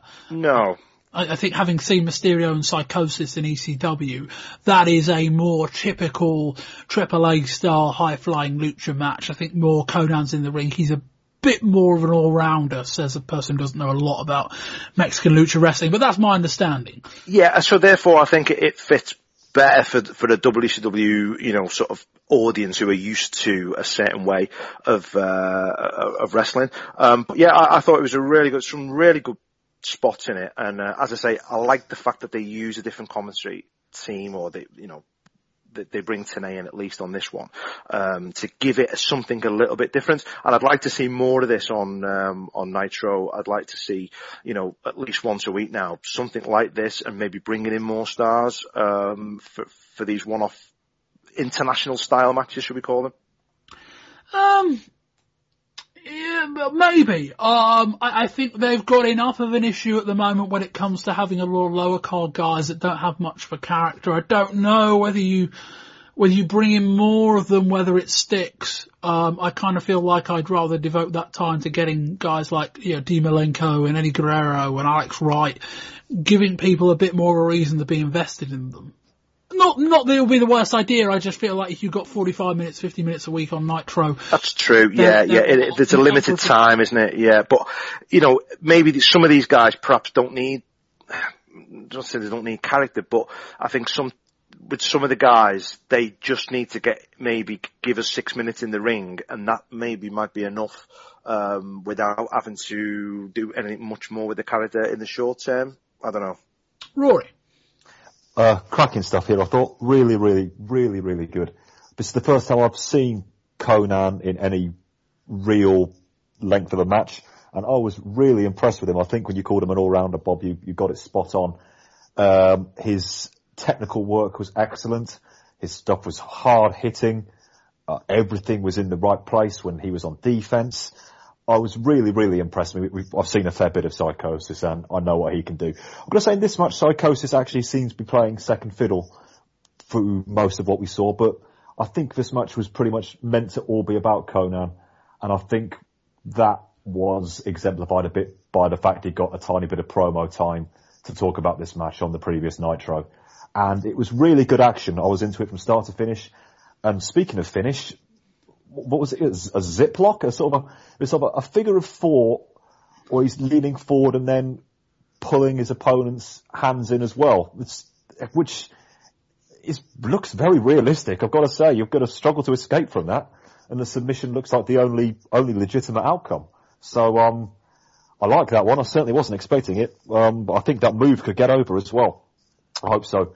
It's um in a good place on the card, just running up towards the main event as well. Very good. Um, I hope that going forward, though, WCW don't treat the Mexican wrestlers as just a palate cleanser for main events. At this stage where they've only just really begun bringing them in, I can cope with it, but I do hope that they do have um, full stories, angles, etc. to go with as well. But all this self-contained, big thumbs up. Yeah, um, really like this match. Uh, I, have seen bits of Konnan before, and I've been. I've seen good bits of Konnan, I've seen bad bits of Konnan. I saw him try to get a good match out of uh, Sandman earlier this month, which you can listen to on our volume three on our ECW show. He didn't actually do that bad a job, to be fair. Um, well, well, c- compared to your, listen to that show. You, you, you'll, you'll hear our, our views on that. Um, but no, I, I, I, like this match from start to finish. From Psychosis, we know from ECW is great. Um, Konnan, okay, it helps when you're in the ring with Psychosis, someone you can throw around a bit, but they, these two meshed really well, as if they haven't wrestled each other presumably a lot before anyway. Um, but a, a number of really good moments, and I agree about the finisher. It's kind of like it's an improved figure four. It's a figure four with all the impact on the legs, but if you pull the arm through into kind of like a triangle, all of a sudden I imagine you're applying a lot more pressure on the midsection as well. So a very painful looking move and one that if Konnan doesn't stay in the United States for long, I suspect somebody might nick. Um, because that's, that's the kind of finisher that I, I may not have thought, thought of until I'd seen it, but I was very impressed by that. Um, yeah, bit, two, two big thumbs up for me in this one. Like the Guerrero Pillman match, like the Wright Malenko match, like the Nasty Boys against the Public Enemy. I hope we see this match next month and I hope it gets longer. Um, that would be, uh, my request for that. Anyway, Sherri's getting changed in the back of the limo. Parker now wants $30 from Okerlund. He's, he's, he's lowered his, his price. Uh, Okerlund offers to walk Sherri down the aisle. We're doing the wedding in the drive-through now. Sherri is suffering from some memory loss. Disco Inferno dances down the aisle. Dick Slater is tearing up. There are no objections. And just when the segment starts going properly down the drain, the show just starts rambling on, here's Medusa. The fight gets quite violent very quickly. They eventually get split apart and the segment ends with a shot of Disco Inferno clutching three bottles of champagne and hogging them with all of his life. Um, Rory, comments on this and, and, the kind of intertwined, stitch through story of the, the wedding stuff throughout the show. It wasn't great. No, it wasn't. It's it's schlocky and silly. One thing I will say, I thought the Colonel did his best with the material he was given. Uh, he's he, he's a pretty damn decent actor in these roles, and he has been for the last ever since this storyline, which I haven't in its own right been a fan of his performances in it have been uh, really, really good. Going again, going all the way back to Fall Brawl and carrying carrying it on here. He's, he's very, very entertaining, but he can't lift what's a very, very silly angle. I mean, wedding angles in professional wrestling. Nobody watches professional wrestling to see people get married. You know, uh, you just know it's going to end in tears, or in this case, a cake having all of its tears smashed. yes, he got it in there. Get him. Um, How long did you have that one prepared? Why do you think I wanted to be on this particular show? Oh, um, but no, it's and it, it it just meandered along. Gene Okerlund was particularly annoying during all of these segments as well, even by his own quite high standards in such a form. And it just ends with the big, big, big brawl nothing gets settled, and we end by seeing Disco Inferno holding some champagne bottles because, hey, why not? But um, Colonel did his best, but it wasn't fun at all. Not not enjoyable. Steve. I didn't think it was that bad. I quite enjoyed it throughout the show, and I, uh, I, I actually enjoyed Gene on this. I thought he, he'd made some really good sort of uh, little gags, sort of pointing away from the camera as he does often, and, and re- referencing things that we can't see and his little sort of um, line that he threw to the taxi driver. I, I liked all that. I mean, I, I, know it's ridiculous and I know it's sort of, you know, as you said, weddings and wrestling and uh, how it goes. I didn't think it was too bad, really. Uh, but that's me. I, I, I don't mind this sort of thing. Yeah, um, we, have seen Clash the Champion events before where they've had this, you know, these kind of stitch through stories. I recall the one, uh, it would have been the, the August Clash from 94 that referenced in the news where Hogan gets attacked at the start and then it's a case of can he get back in time. So it's not the first time they've done this. Um, it wasn't great. This program with Sherri and Parker feels like it's gone on forever. I don't particularly think anyone's ever really been interested in it. Um, the bit with Parker needing twenty dollars for the taxi and, and, and, changing his price for, for, for Okerlund was quite funny. The bit with uh, Inferno grabbing champagne was quite funny. I could have done without it, but it's a free TV show. Their prerogative is to try and put in some, I'm guessing some light or entertainment. I guess it could have been worse. Um, but it like it's just a lot of characters I don't care about, and it's we want to talk about Medusa returning to, or know, Jordan returning to WCW. Um, this is the best they've come up for in a month. Um, you know, she debuted on what, December the 18th, I think. Um, and now we're here a month later and you haven't been able to find any other female talent to work with. I like Sherri, but she's not a wrestler. Um, eh, I could have done without it. It does make you wonder what the original end game for this um, Parker Sherri thing was going to be, because obviously this started back in about September. Hang on, uh, are, you telling me they had an end game for this? I, yeah, I wouldn't. Again, wouldn't uh... Uh, I'm playing Angel's Advocate with WCW here. the dangerous game to play, I admit. Medusa only came in in December, so they probably thought to just to blow it off by te- by using all of this just to set up a Sherri Medusa feud in the end. No, I'm not having it.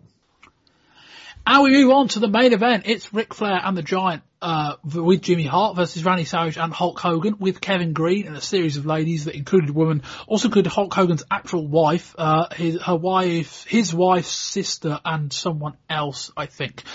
Uh, Savage and Hogan's mu- come out to Hogan's music, then Savage music's hit and out comes Miss Elizabeth. Uh, Flair mocks the three point stance. Kevin Greene climbs on the apron and gets in the ring. Greene gets the three point stance on his own and Flair retreats. Flair grabs the mic and badmouths Greene. Savage body drops Flair and levels him with some rights. Flair does the Flair flip, nails the camera on the apron, takes a big boot for good measure from Hogan. Savage goes for a backslide for a two. Flair tags in the Giant. The crowd are up for this and they want Hogan too. Giant wins a test of strength and another. Savage wanders over to Hogan and gives him some advice, presumably something on the lines of, don't set his offense. Hogan tries a body slam to no avail. Giant does a much easier job of it. Giant is still good at individual spots, but he's a long way off being able to string them together into anything coherent. He headbutts Hogan's groin. Giant goes for an elbow drop, uh, but Hogan moves. Hogan body slams Giant, then sells his back. Giant tags out. Flair sets Hogan for a suplex, struggles to get him up, but does so. Hogan rakes the eye. Flair pokes Hogan in the eye. Hogan starts no selling Flair's chops, then body drops him off the top. Savage tags in, drops the axe handle off the top. Hogan sends Giant over the top rope, no disqualification. Savage drops an elbow to Flair. Macho Man nails Hart on the apron. Flair levels Savage with some knuckles. Flair pins Savage, wins the match. What a shit finish I've got in my notes. And the match and the show go off the air with Kevin Greene protesting at ringside. Out comes Zodiac and Pillman. Greene and Hogan clean house and tend to Savage. Rory. You were far too kind on that finish, Bob. I'll get to that in a sec. This match was house show standard, really. House show length. House show competitors, even two big baby faces against two big heels. The only thing missing was the baby faces going over. That was the original plan now, as we know, but they changed that to placate Flair. The action was uh, just approaching solid, I guess. I mean, nobody in there was really really particularly brought their working boots. When Flair doesn't bring his own working boots, yeah, you're, you're in trouble, and that is what happened here. The Giant actually has a couple of decent moves about him, but like they just there's no real flow or rhyme or reason to them. Hogan was Hogan. Savage is still injured, and that finish was utter cock, wasn't it? Really, just absolute rubbish, utter rubbish finish. I mean birth, school, work, Jimmy Hart gets up on the apron and distracts the referee, death. And how many more times are we going to see that? Uh, and it was, it was rubbish. And remind me of the point of uh, Kevin Greene being there, somebody please. Um, uh, just a super, yeah, just just for some star power, I guess. I mean, you know, you, you, have, to, you have to forgive us this side of the Atlantic for not really being able to appreciate how big any of these guys are. It's not something I. I mean, he, he might be for all. I mean, I, I, I plead ignorance here. Kevin Greene might be a big name. I know nothing about gridiron at all. So there you go. Um, all I know about him is that he he shouts a bit and says, Super Bowl Sunday, baby. That's about the extent of it. But hey, he got to throw the Zodiac over the top rope. Yeah, so, so I'm quite envious of him in that respect. But yes, um, a fairly pointless main event that didn't really develop anything in any real angle or storyline fashion with pretty average at best action and ends with the baby faces mugging for the camera. Not, not else much to say, I'm afraid. This was, this was drab at best. Steve. Yeah, my notes. The first thing is house show quality is what I've written down, so I couldn't agree with you more, Rory, on this one.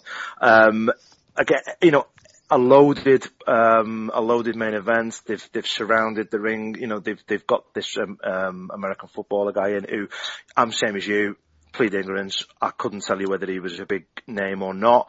Um, he didn't come across as a big deal from me, but again, I, I don't know him, but he didn't seem to be a big deal. The crowd ate it up. The crowd seemed to like it, and and the, the spots with the Giants, um, I thought were, were okay, and the crowd liked it. And then that finish. At what point in the week? At what point during the day did they decide to change the finish because it was um, awful? Yeah, um, this will tie into what we discussed at the end of the show in a little bit. This was I don't know how to describe it. It was it was kind of inevitable, but this, uh, as I said at the top, it feels like these three guys have aged so much in the last year, 18 months. So much. I don't know whether it's just because now we've got Nitro, we're seeing them a lot more, and beforehand it was Hogan was appearing on the odd edition of Saturday night, and then it was just the pay-per-views. But I feel like we, you know, even to a point with the extent of the chart, we've seen these guys to death in so many different combinations of matches, of angles, of promos. It didn't feel fresh the crowd wasn't into it, which was quite a surprise. Um, they were into a bit of it when the Giant came in, but I, again, I think that's just his size. Um, and it just, it just didn't work. And then, you know, a match that doesn't mean anything, at least the world title match on Nitro the night before meant something. Um, yeah, very disappointing. Um, a very disappointing end to the show. Um, and yeah, we will, we'll probably discuss this a little bit more in, in a wider context, uh, right at the end of the show. Uh, Rory, your overall thoughts on this show and a score rating out of 10? Despite the slow start, which could have been a really high impact start, and the very, very poor drab finish, I thought this was an excellent two hours of free television based wrestling.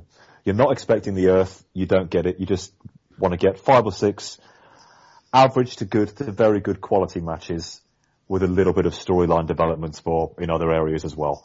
And we got all of that. There are places to go for some of these characters. Uh, I would like to have seen a bit more in some other quarters as well, but especially uh, Pillman's, where we're going with Pillman in particular. I mean, that's enough for three or four other angles, let alone just the one that he's, he himself is partaking in. So yes, I enjoyed this. Taking into consideration the free television caveat, I'm upping this from a six to a seven. Steve. Yeah, I agree with that. I think um, free TV, so you've got a certain expectation of what you're going to get. Um, with the, you know, the main event was what it was. Um, but there were some great matches in it, and I didn't mind the wedding thing so much. But it will be remembered, I think, um, looking back to, for the Brian Pillman, Bobby Heenan uh, angle. I think that's the the one take home that I got out of it, and that it was something that I'm going to be looking forward to. Um, coming out of this is where they go with Pillman, and that really got me. So um, overall, I'd probably give it a seven as well. Yeah.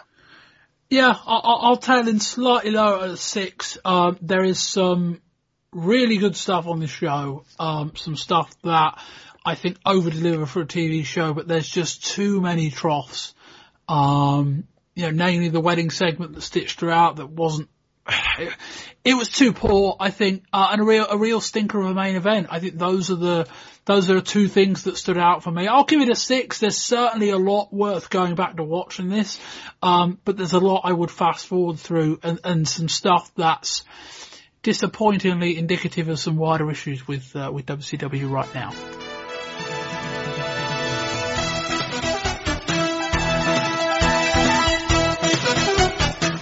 January the 29th opens up with Eric Bischoff saying this could be the biggest Nitro ever. The powers that be seem to have decided that Hogan and Flair has finished as a pay-per-view draw, so they're now resorting to running this match into the ground on television. They're opening up this show.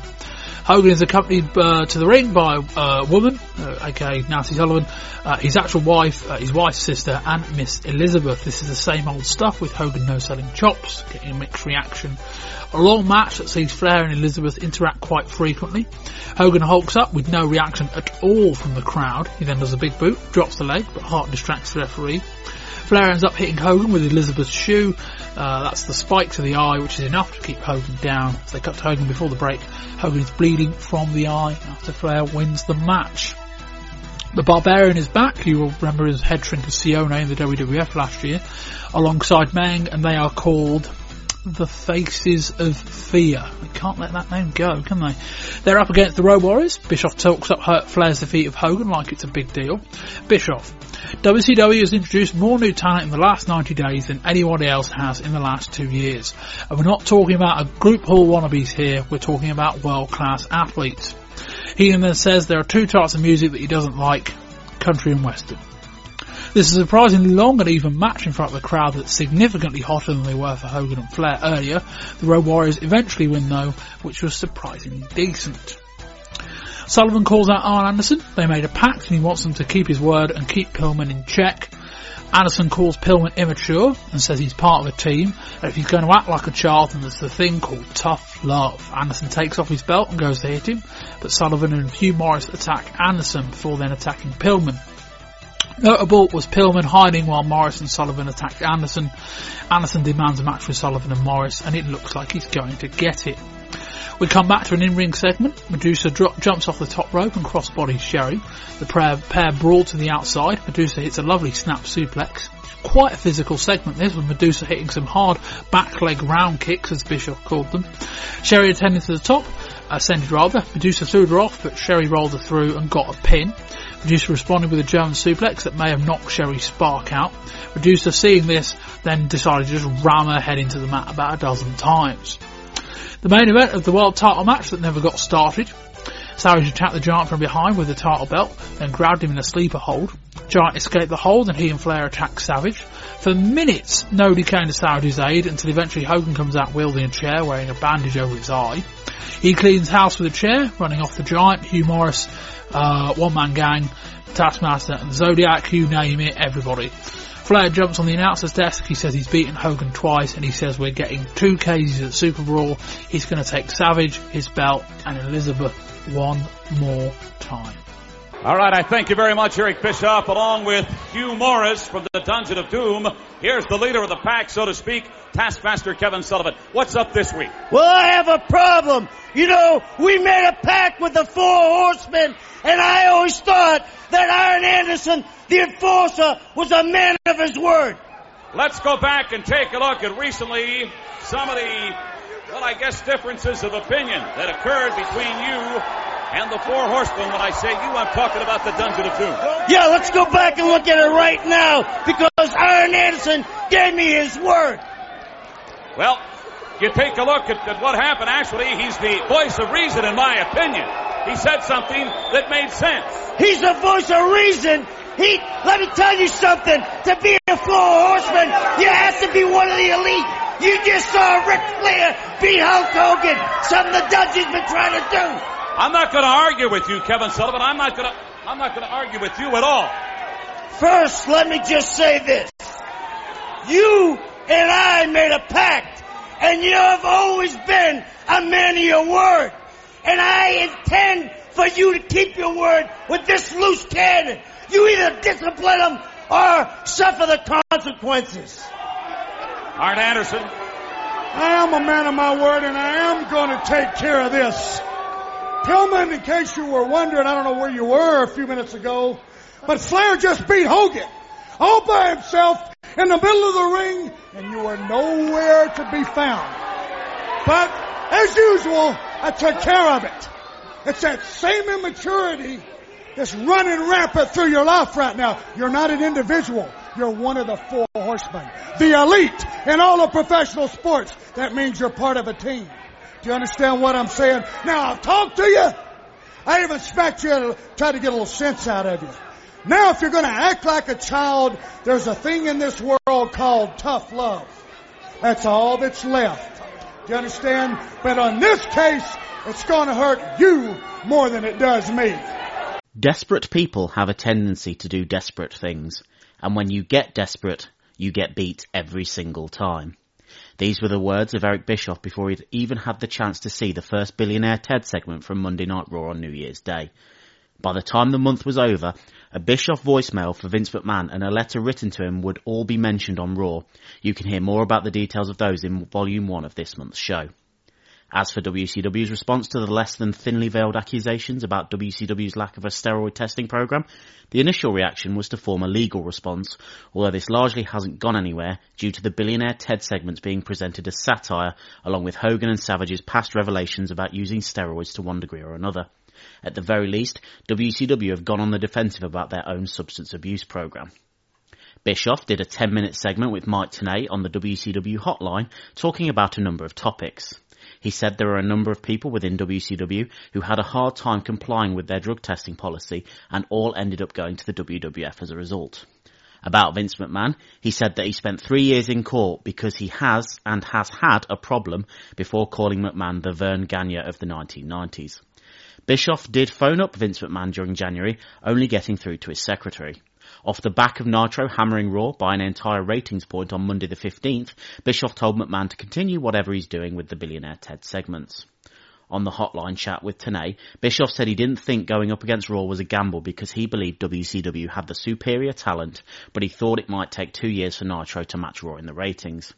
He disagreed with the idea that Nitro was eating into pay-per-view buy rates, as he said they'd been dropping before Nitro started, but he did call WWF's In Your House shows television shows with a price tag added to them.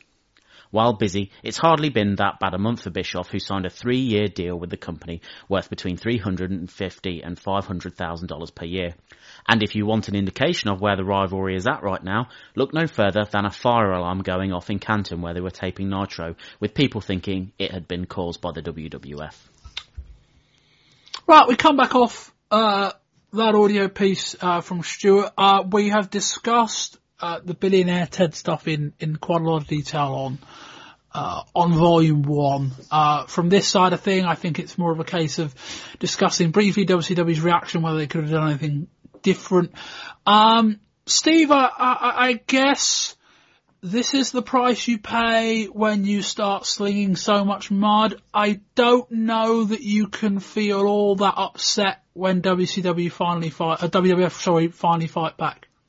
No, I agree. I, I just think that, you know, I mean, you, you're dealing with massive egos, I think's the problem, isn't it? So if you're a Hulk Hogan and you see the way that you're being portrayed on this, you, the, the, what we know and how we know Hulk Hogan is, he's going to take that absolutely, he's going to be devastated, he's going to be crushed. But as a, from a business point of view, you know, it's always been the same. No holds barred, anything goes, you know, it's an eye for an eye sort of business, and I can't see really that. I mean, the, the, the throwing around the, um, the, the threat of, of legal action because of the steroid sort of um, implication, but really, you know, is this not what the business is all about really, you know, trying to get one over on the next man and, and some of the low shots that have already been dealt from both sides. I think from WWF clearly are rattled from when Nitro debuted. You know, I think that I don't think it's the it's the talent. I don't think the the, the that rattled at the fact that WCW have got Hulk Hogan and have got Savage. From my point of view, I just think it's the performance of Nitro that have got them on the ropes a little bit. From WCW point of view, I would personally uh, ignore it because then I think you start getting the tit for tat and from a viewer point of view, do you want to get involved? I mean, a lot of it's going to go over people's heads, I, I think. I mean, not the billionaire Ted thing. I think that's obviously, it's obvious what they're trying to get at. But some of the more insider things that they could do and some of the, the phrases they could throw about, I think is going to go over people's heads. So really, they're only going to be doing it for themselves. And do they want to concentrate on that or do they want to concentrate on improving the product would be my um, sort of message. Rory. WCW are not innocent bystanders in, in this kind of thing in the uh, tit for tat stakes between companies. Uh, Eric Bischoff, the executive producer, lest we forget, in his guise as commentator, this is a person who, on the second edition of Nitro, gave away the finishes of the WWF main event uh, for Raw. Uh, so that, that, that's that, that's a pretty low blow. Now, do I think WWF were necessarily right to respond the way they did with these these uh, billionaire uh, TED skits? No, I don't. I think they're actually quite funny, but that's the only thing they've really got going for them. What WCW should now do, I think they should keep their counsel on this one. Maybe, as was uh, intimated a couple of times during the clash, perhaps if you want to make reference to it one way or the other on uh, Gene's uh, hotline, go ahead. Go ahead. I mean, they, they've talked about inside things on there for many months. I would not, I would strongly, strongly advise them not to even consider doing something like their own on-air response to this, their own, their own skits, anything remotely like that. I think that would be a, a terrible, terrible idea, which is probably what WWF kind of want them to do you know, they would really like WCW to take the gloves off here. Well, WWF are reading private correspondence out on television. I think they're hoping for every action they can get. I think you're right. The I think the best course of action is just try and try and stay stick your course. Absolutely. Uh, in this one, I think from a WCW perspective, discretion is the better part of valor on this one. Don't completely ignore it. I'm sure they're having internal discussions about it pretty much every day because we know how much Eric likes to actually watch Raw during during the Nitro uh, Nitro presentation, so I'm sure they're more than aware of it.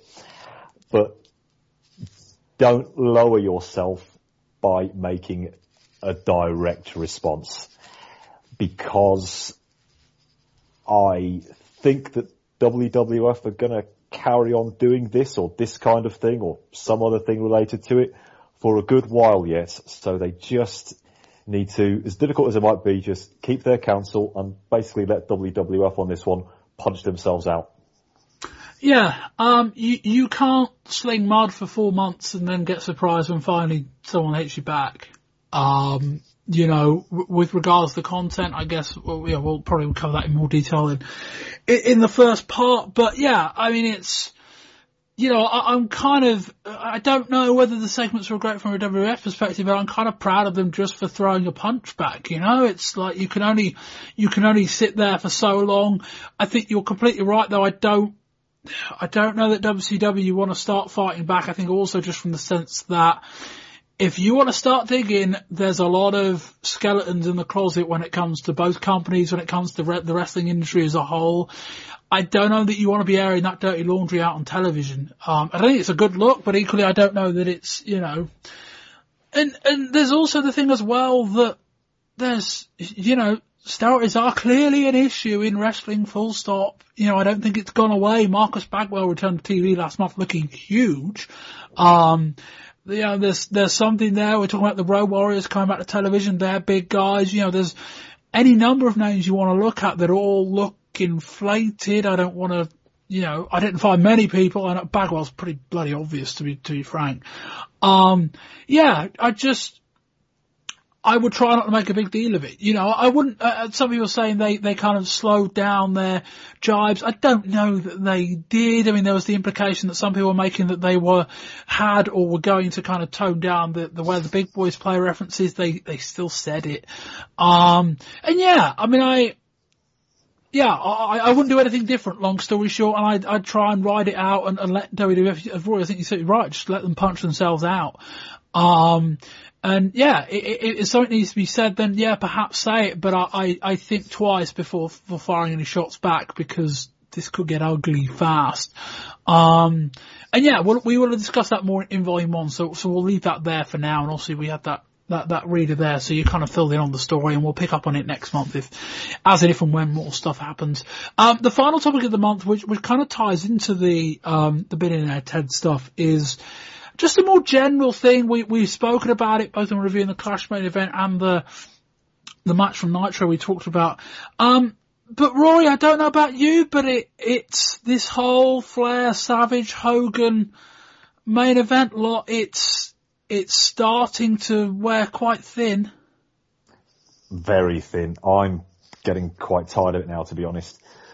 Uh, they are, they are the big, whether we like it or not, they are the big guys. And they are always going to be relied on to be thrown into main events to pop ratings, buy rates, house show attendances, whatever. That's just a fact. That doesn't mean we should necessarily appreciate that though. I'm, I'm very tired of it and I think some of the talent are getting tired of it as well, including the talent involved. I mean, as I said when I was talking about uh, the Clash main event, Flair just Flair was definitely dogging it during that particular match. That was that wasn't even greatest hits Flair. If, um, and if he's getting tired of it, vis- visually getting tired of it, and if what was said in the news backstage he's getting tired of it, and he's one of the people involved, something which even involves him winning the title for a short amount of time, then they really have got problems. Is it just as simple as elevating new stars? Now, it'd help. I don't think they've started. Yes, it would help, but have they really even started started to do that? Is there anybody really, realistically, who is really trying to bash down the glass ceiling at this point? They might be getting by... there with Pillman. Um, Diamond Dallas I... Page is, is a really good 12 month push away. Mm. Um, there's nobody that close though, and there's nobody no. that, and it, it's not the case that it's also the point that I don't think you don't. It's not like some guys, you know, you'll see WWF try with guys and then give up on them. A lot of cases with WCW, it just doesn't feel like they're trying. Exactly. WCW don't have what I would call semi-main eventers. You have the main eventers, we know who they are. Then there's a pretty big drop. I mean, they haven't really got anybody, anybody there like, say, like, uh, Davey Boy Smith, for example. Somebody who can be slotted in, can be giving, can be given, uh, main event views before dropping back down slightly, ho- hovering between the two. They haven't even got anybody who can do that. There's an almighty chasm between the big stars and the mid card and they really need to properly start and go with it during this during this particular year. Because if we're here in 12 months' time talking about another go round of Savage, Flair, Hogan main events, then we're, we're just going to drop out completely. And WCW, uh, 18 months ago when they brought in uh, brought in Hogan, and a few months after when they brought in Savage, they knew what they were getting and they knew why they were getting them. Okay.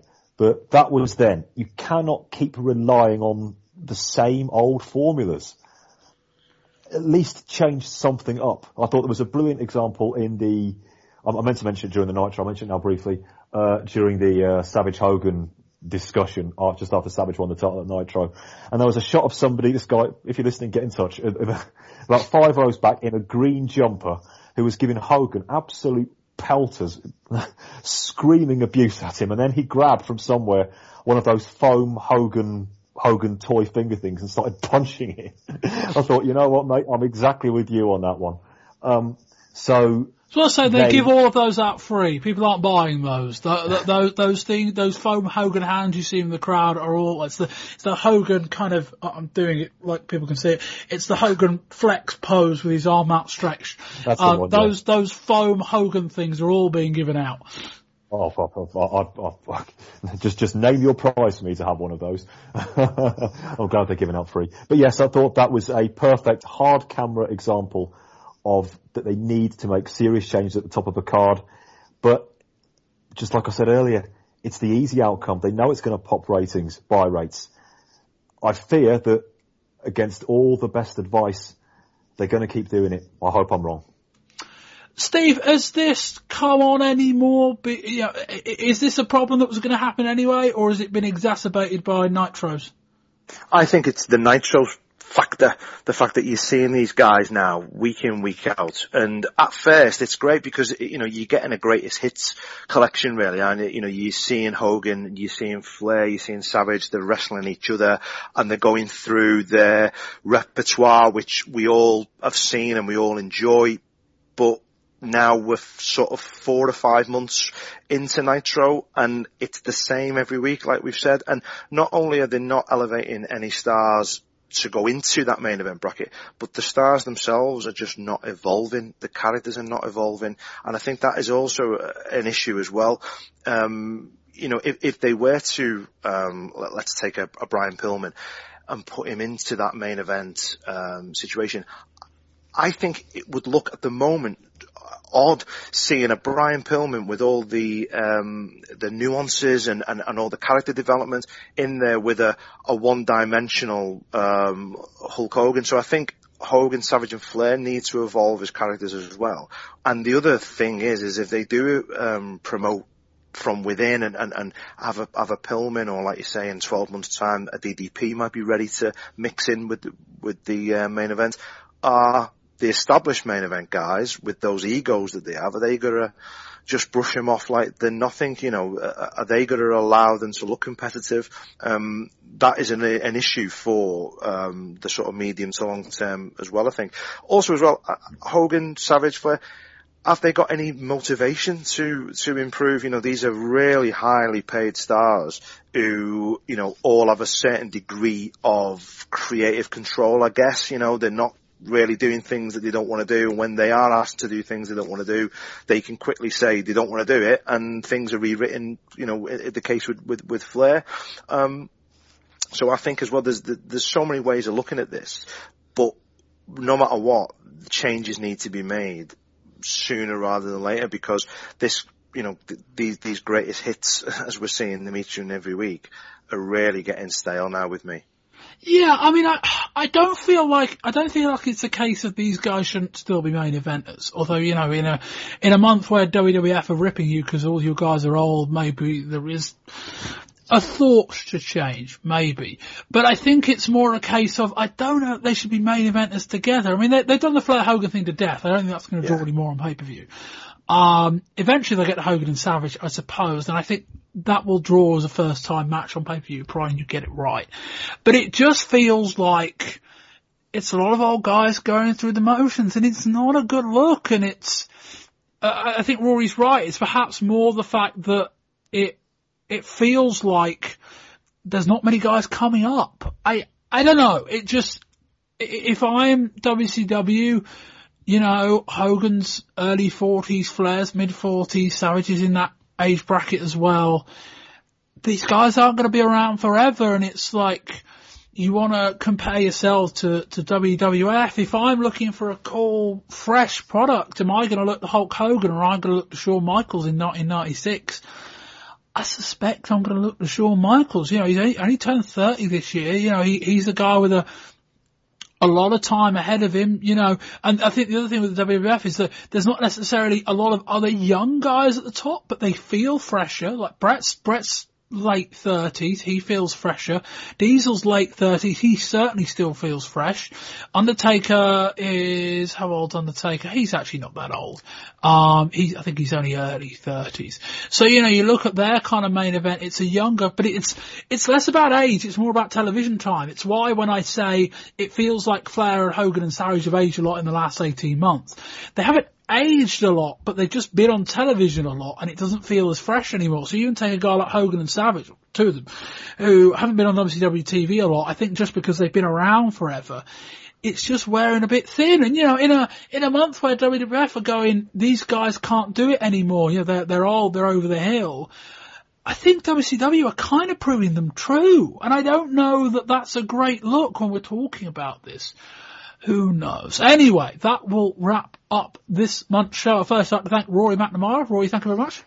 Absolute pleasure, Bob. Uh, Rory, you can be found on Twitter. Yep. RorsDM is my handle. That's R-O-R-S-D-M. Excellent. And Steve Halverson. Steve, thank you very much. Thank you guys. It's been uh, been great. It, has been a pleasure to have a Scouse accent on this show. It's, uh, one of the goals I, I had going into 1996. Uh, Steve, you can be found on Twitter. I can. I am uh, uncredited uh, BP, which yeah. is uh, stands for bit part. Right, there we go. I, we, we, we, went through it all with Kieran. I, am not going to explain these Twitter handles anymore. We'll just we'll yeah. take them as given. Uh, anyway, uh, yes, I'll keep this wrap up very short.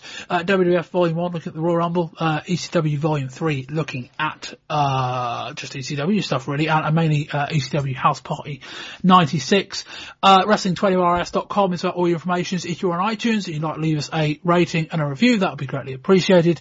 anyway, I've been Bob Bamber. This has been the WCW volume of the January 1996 edition of the Wrestling 20 Years Ago podcast. And until next time, goodbye.